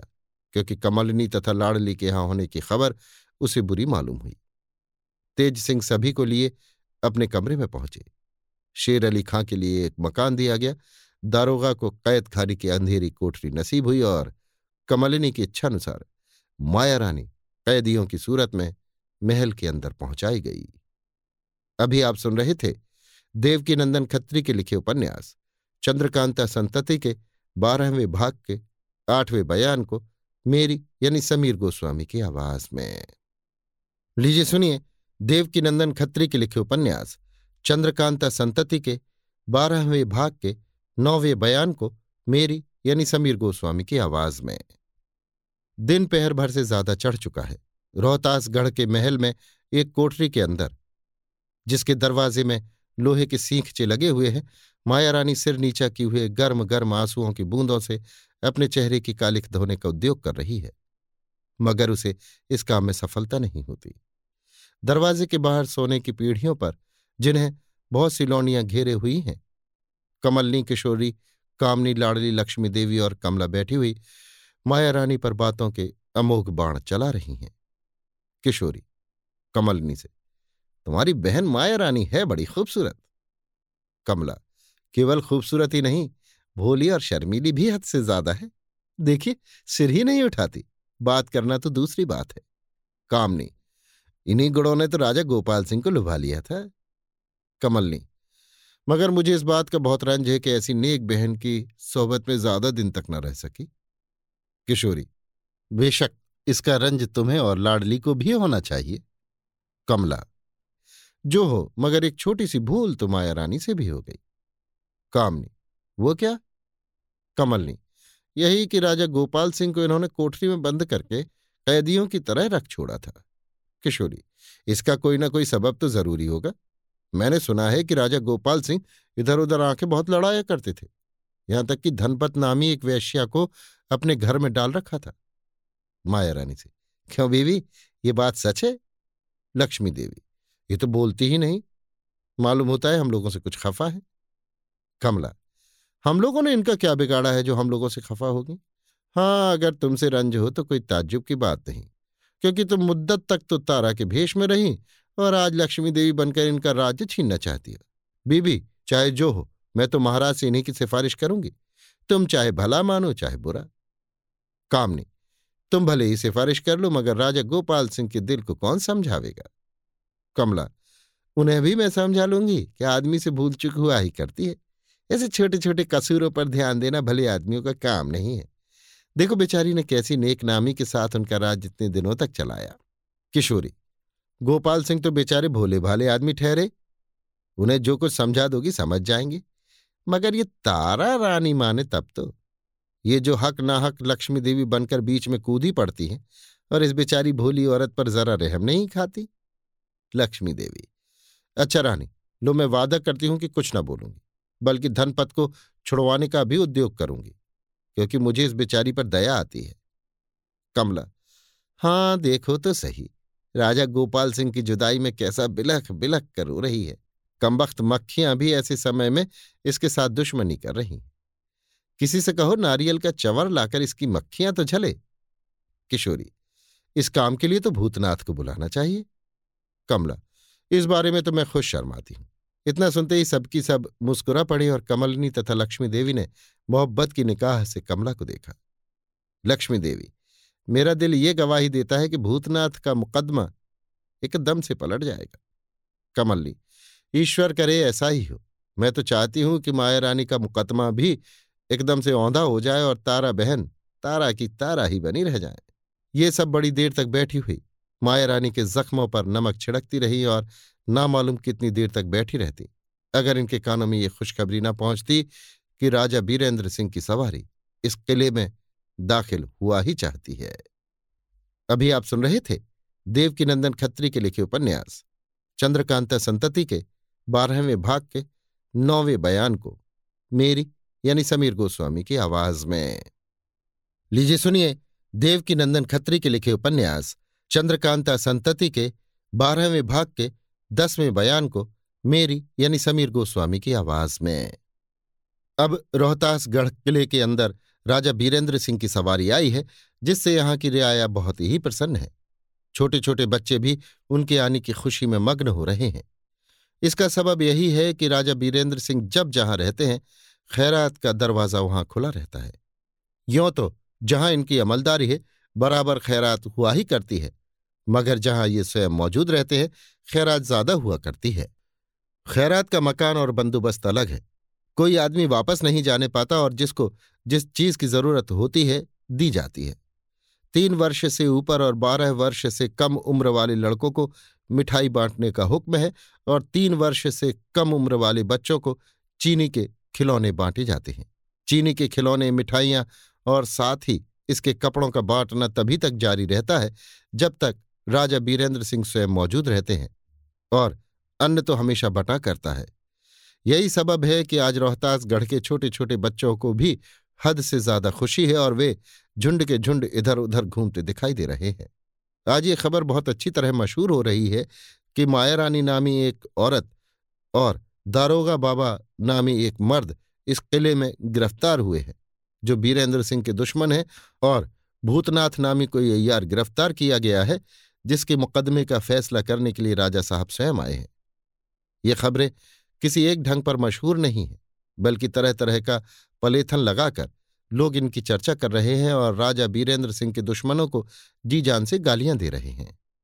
राजा बीरेंद्र सिंह के आने के साथ ही उनके अय्यारों ने एक एक करके वे कुल बातें बयान कर दी, जो आज के पहले हो चुकी थीं और जिन्हें राजा बीरेंद्र सिंह नहीं जानते थे। भूतनाथ का हाल सुनकर उन्हें बड़ा ही रंज हुआ, क्योंकि कमला को वे अपनी लड़की की तरह प्यार करते थे। खैर, सब बातों को सुन सुनाकर राजा बीरेंद्र सिंह महल में गए और कमलनी, लाडली और कमला इत्यादि से इस तरह मिले जैसे बड़े लोग अपनी लड़कियों और भतीजियों से मिला करते हैं। और उन सभी ने भी वैसी ही मोहब्बत और इज़्ज़त का बर्ताव किया जैसा नेक चलन लड़कियाँ अपने माता पिता के साथ करती हैं। सभी को प्यार और दिलासा देकर राजा बीरेंद्र सिंह बाहर आए और आज का दिन तेज सिंह से सलाह विचार करने में बिताया। दूसरे दिन दोपहर के बाद शेर अली खां से मुलाकात की और घंटे भर रात जाने के बाद भूतनाथ का मुकदमा सुनने का विचार प्रकट करके कहा कि माया रानी तथा दरोगा का मुकदमा भूतनाथ के बाद सुना जाएगा। राजा बीरेंद्र सिंह ने तेज सिंह से यह भी कह दिया कि भूतनाथ का मुकदमा महल के अंदर सुना जाएगा और उस समय हमारे अय्यारों के सिवाय या किसी गैर के रहने की ज़रूरत नहीं है। औरतों में भी सिवाय लड़कियों के जो चिक के अंदर बैठाई जाएँगी कोई लौंडी इतना नज़दीक न रहने पावे कि हम लोगों की बातें सुने और बलभद्र सिंह की गद्दी हमारे पास ही बिछाई जाए।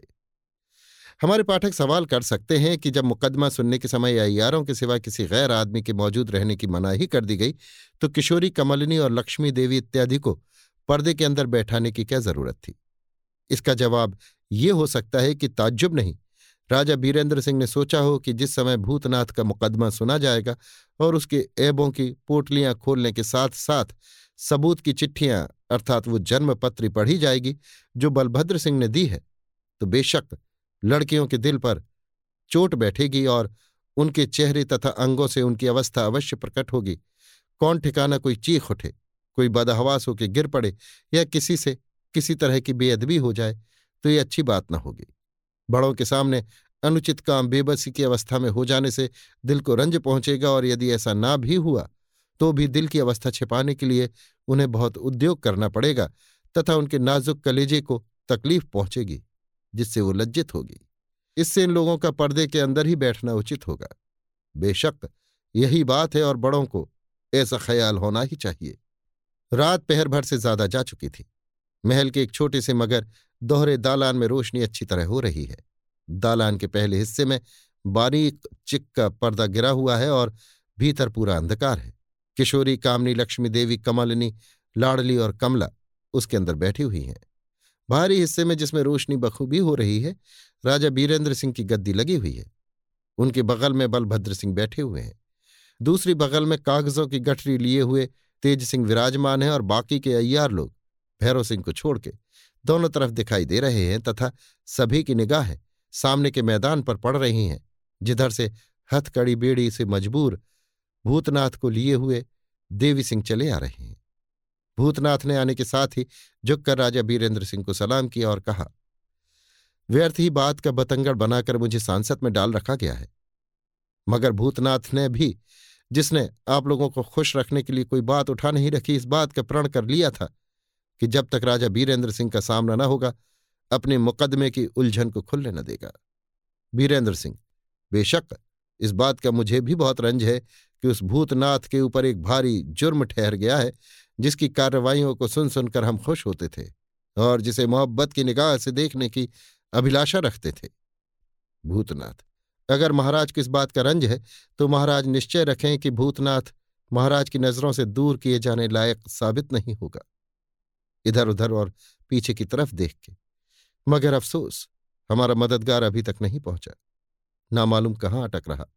इतने में सामने की तरफ़ से वही जिन्न आता हुआ दिखाई पड़ा, जिसे तेज सिंह पहले देख चुके थे और जिसका हाल राजा बीरेंद्र सिंह से भी कह चुके थे।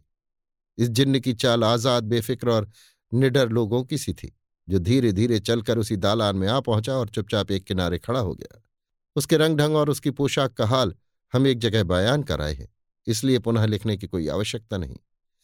यद्यपि जिन्न आश्चर्यजनक रीति से एकाएक वहाँ आ पहुँचा था और उसको इस बात का गुमान था कि हमारा आना लोगों को बड़ा ही आश्चर्यजनक मालूम होगा, मगर ऐसा न था, क्योंकि तेज सिंह को इस बात की खबर पहले ही दिन हो चुकी थी, जब वे जिन्न और भूतनाथ के पीछे पीछे जाकर उनकी बातें सुनाए थे और तेज सिंह ने ये हाल राजा बीरेंद्र सिंह, अपने साथियों और कमलिनी लक्ष्मी देवी वगैरह से भी कह दिया था। अतः जिन्न के आने का सब कोई इंतज़ार ही कर रहे थे और जब वो आ गया तो सब उसकी सूरत गौर से देखने लगे। बीरेंद्र सिंह का इशारा पाकर देवी सिंह ने उस जिन्न से पूछा, महाराज की इच्छा है कि तुम अपना नाम और यहाँ आने का सबब बताओ। जिन्न, मेरा नाम कृष्ण जिन्न है और मैं भूतनाथ का विचित्र मुकदमा सुनने तथा अपने एक पुराने मित्र से मिलने आया हूँ। देवी सिंह आश्चर्य से क्या भूतनाथ के अतिरिक्त कोई दूसरा आदमी भी तुम्हारा मित्र है?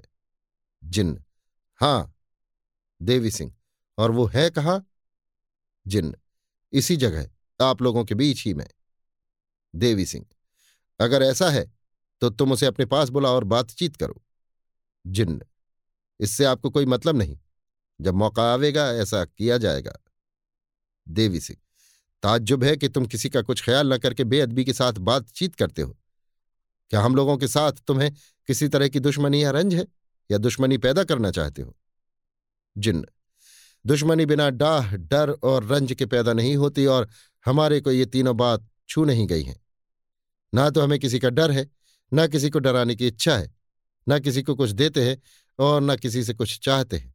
ना कोई हमारा कुछ बिगाड़ सकता है, ना हम किसी का कुछ बिगाड़ते हैं, ना हमें किसी बात की कमी है, ना लालसा है। फिर ऐसी अवस्था में किसी से दुश्मनी या रंज की नौबत हो भी क्यों कर सकती है?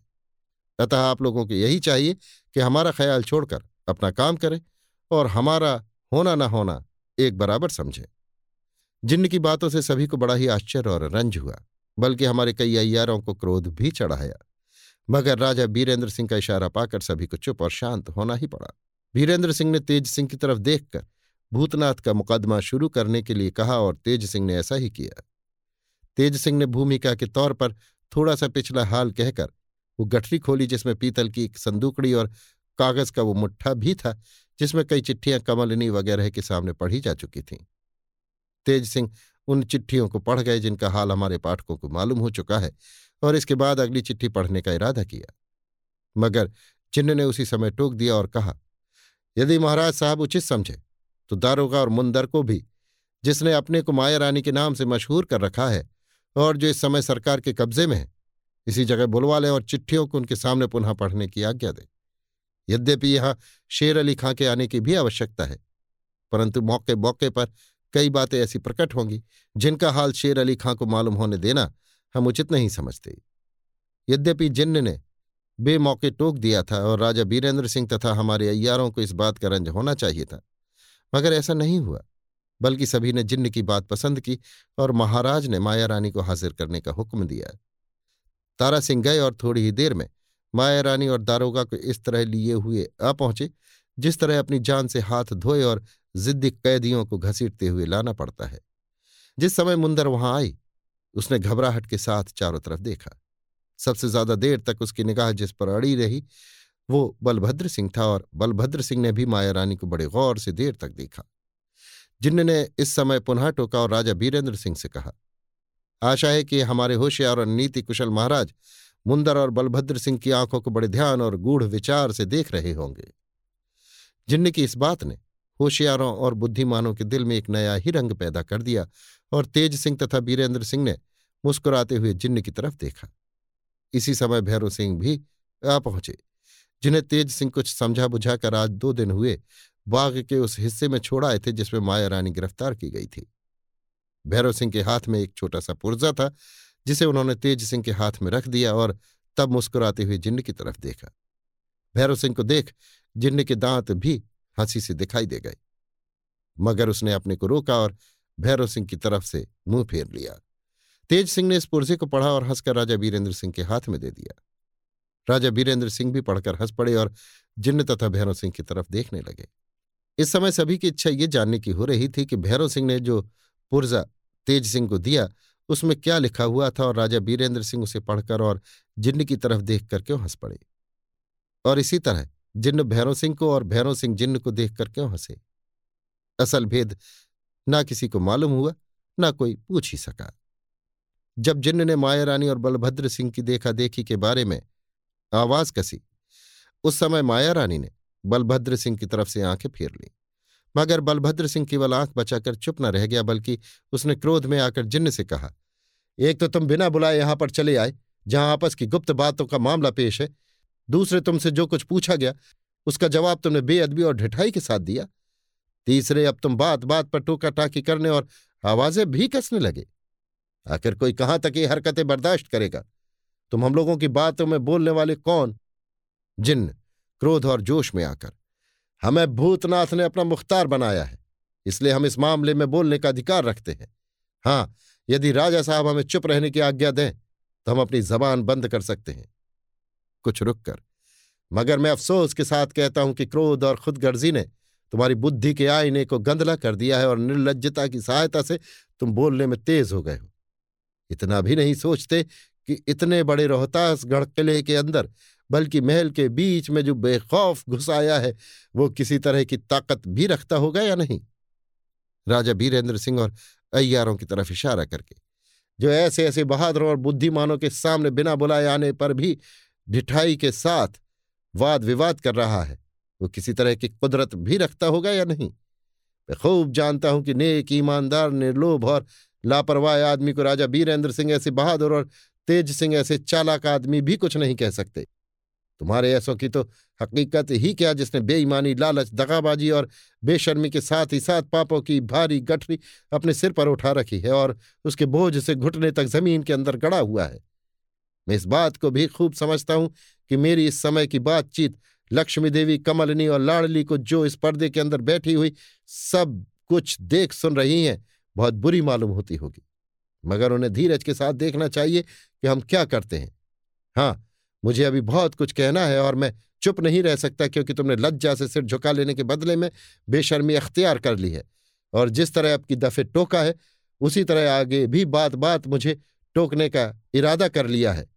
मगर खूब समझ रखो कि राजा बीरेंद्र सिंह और उनके अय्यारों की बातें मैं इसलिए सह लूँगा कि ये लोग किसी के साथ सिवाय भलाई की बुराई करने वाले नहीं हैं, जब तक कोई कम वक्त इन लोगों को व्यर्थ न सतावे। और ये नेक तथा बद को पहचानने की भी बुद्धि रखते हैं। मगर तुम्हारे ऐसे बेईमान और पापी की बात मैं सह नहीं सकता। भूतनाथ पर एक भारी इल्ज़ाम लगाया गया है और भूतनाथ का मैं मुख्तार हूँ। इससे मेरी इज़्ज़त में कमी नहीं आ सकती। तुम लक्ष्मी देवी कमलनी और लाडली के बाप बनकर अपने को बराबरी का दर्जा दिया चाहते हो, मगर ऐसा नहीं हो सकता। अगर भूतनाथ दोषी है तो तुम भी मुँह दिखाने के लायक नहीं हो। समझ रखो और खूब समझ रखो कि चाहे आज ही या दो दिन के बाद हो भूतनाथ की इज़्ज़त तुमसे बड़ी ही रहेगी।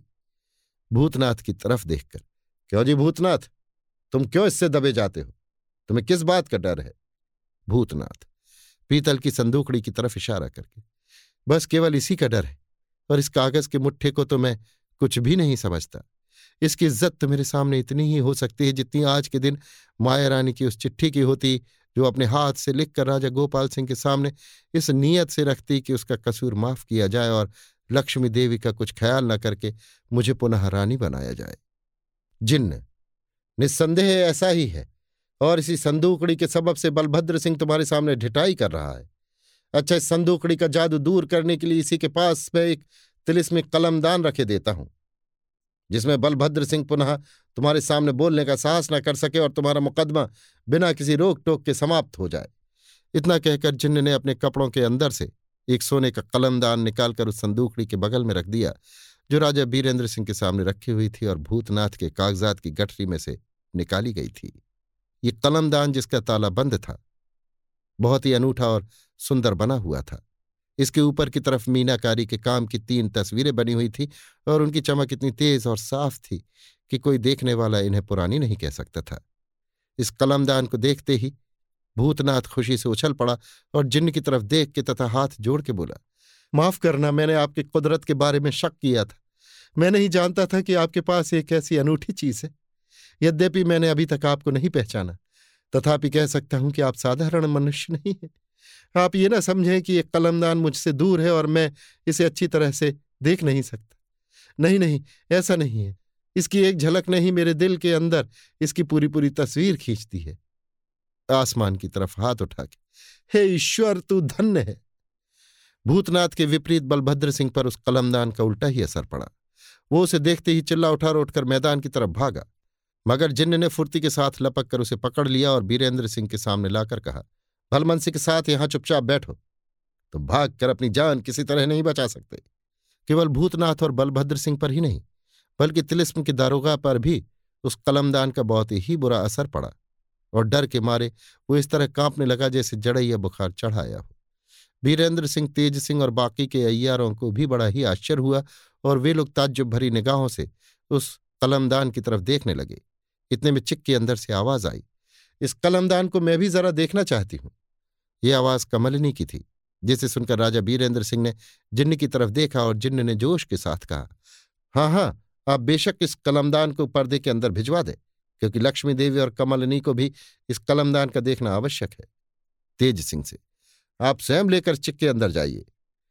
तेज सिंह कलमदान लेकर उठ खड़े हुए और चिक के अंदर जाकर कलमदान कमलिनी के हाथ में रख दिया। वहाँ किसी तरह की रोशनी नहीं थी और पूरा अंधकार था। इसलिए उन सभी को कलमदान अच्छी तरह देखने के लिए दूसरे कमरे में जाना पड़ा, जहाँ दीवार गीरों की रोशनी से दिन की तरह उजाला हो रहा था। सिवाय लक्ष्मी देवी के और किसी औरत ने कलमदान को नहीं पहचाना और न किसी पर उसका असर ही पड़ा। मगर लक्ष्मी देवी ने जिस समय उसे उजाले में देखा तो उसकी अजब हालत हो गई। वो सिर पकड़कर ज़मीन पर बैठने के साथ ही बेहोश होकर ज़मीन पर गिर पड़ी। लक्ष्मी देवी के बेहोश होने से एक हलचल सी मच गई और कमलिनी तथा कमला इत्यादि उसे होश में लाने का उद्योग करने लगीं। तेज सिंह कलमदान उठाकर और ये कहकर कि, लक्ष्मी देवी की तबीयत ठीक होने के साथ ही बाहर खबर कर देना। बीरेंद्र सिंह के पास चले और कलमदान सामने रखकर लक्ष्मी देवी का हाल कहा। इस मामले से सभी का ताज्जुब बढ़ गया और बीरेंद्र सिंह ने तेज सिंह से कहा, इन भेदों को खोलकर आज अवश्य फैसला कर ही देना चाहिए। तेज सिंह मैं भी यही चाहता हूँ, जिन्न की तरफ़ देख के। मगर यह बात बिना आपकी मदद के किसी तरह नहीं हो सकती, जिन्न। जब तक राजा बीरेंद्र सिंह आज्ञा नहीं देंगे, मैं यहाँ से न जाऊँगा, क्योंकि मैं भी इस मामले को आज खत्म कर देना आवश्यक समझता हूँ। मगर तब तक सब्र कीजिए, जब तक लक्ष्मी देवी की तबीयत ठिकाने न हो जाए और वे सब पर्दे के पास आकर बैठ न जाए। हाँ, बलभद्र सिंह को कहिए कि उठकर अपने ठिकाने जाए और भाग जाने का ध्यान भूलकर चुपचाप बैठे। बलभद्र सिंह की ताकत बिल्कुल निकल गई थी और वो जहाँ का तहां सुस्त बैठा रह गया। तेज सिंह ने उसे उठाकर अपने बगल में बिठा लिया और थोड़ी देर तक सन्नाटा रहा। आधी घड़ी के बाद खबर आई कि लक्ष्मी देवी की तबीयत ठीक हो गई और वे सब पर्दे के पास आकर बैठ गई हैं।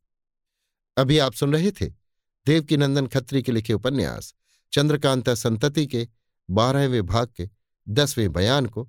मेरी यानी समीर गोस्वामी की आवाज़ में। इसी के साथ ही चंद्रकांता संतति का बारहवा भाग समाप्त होता है।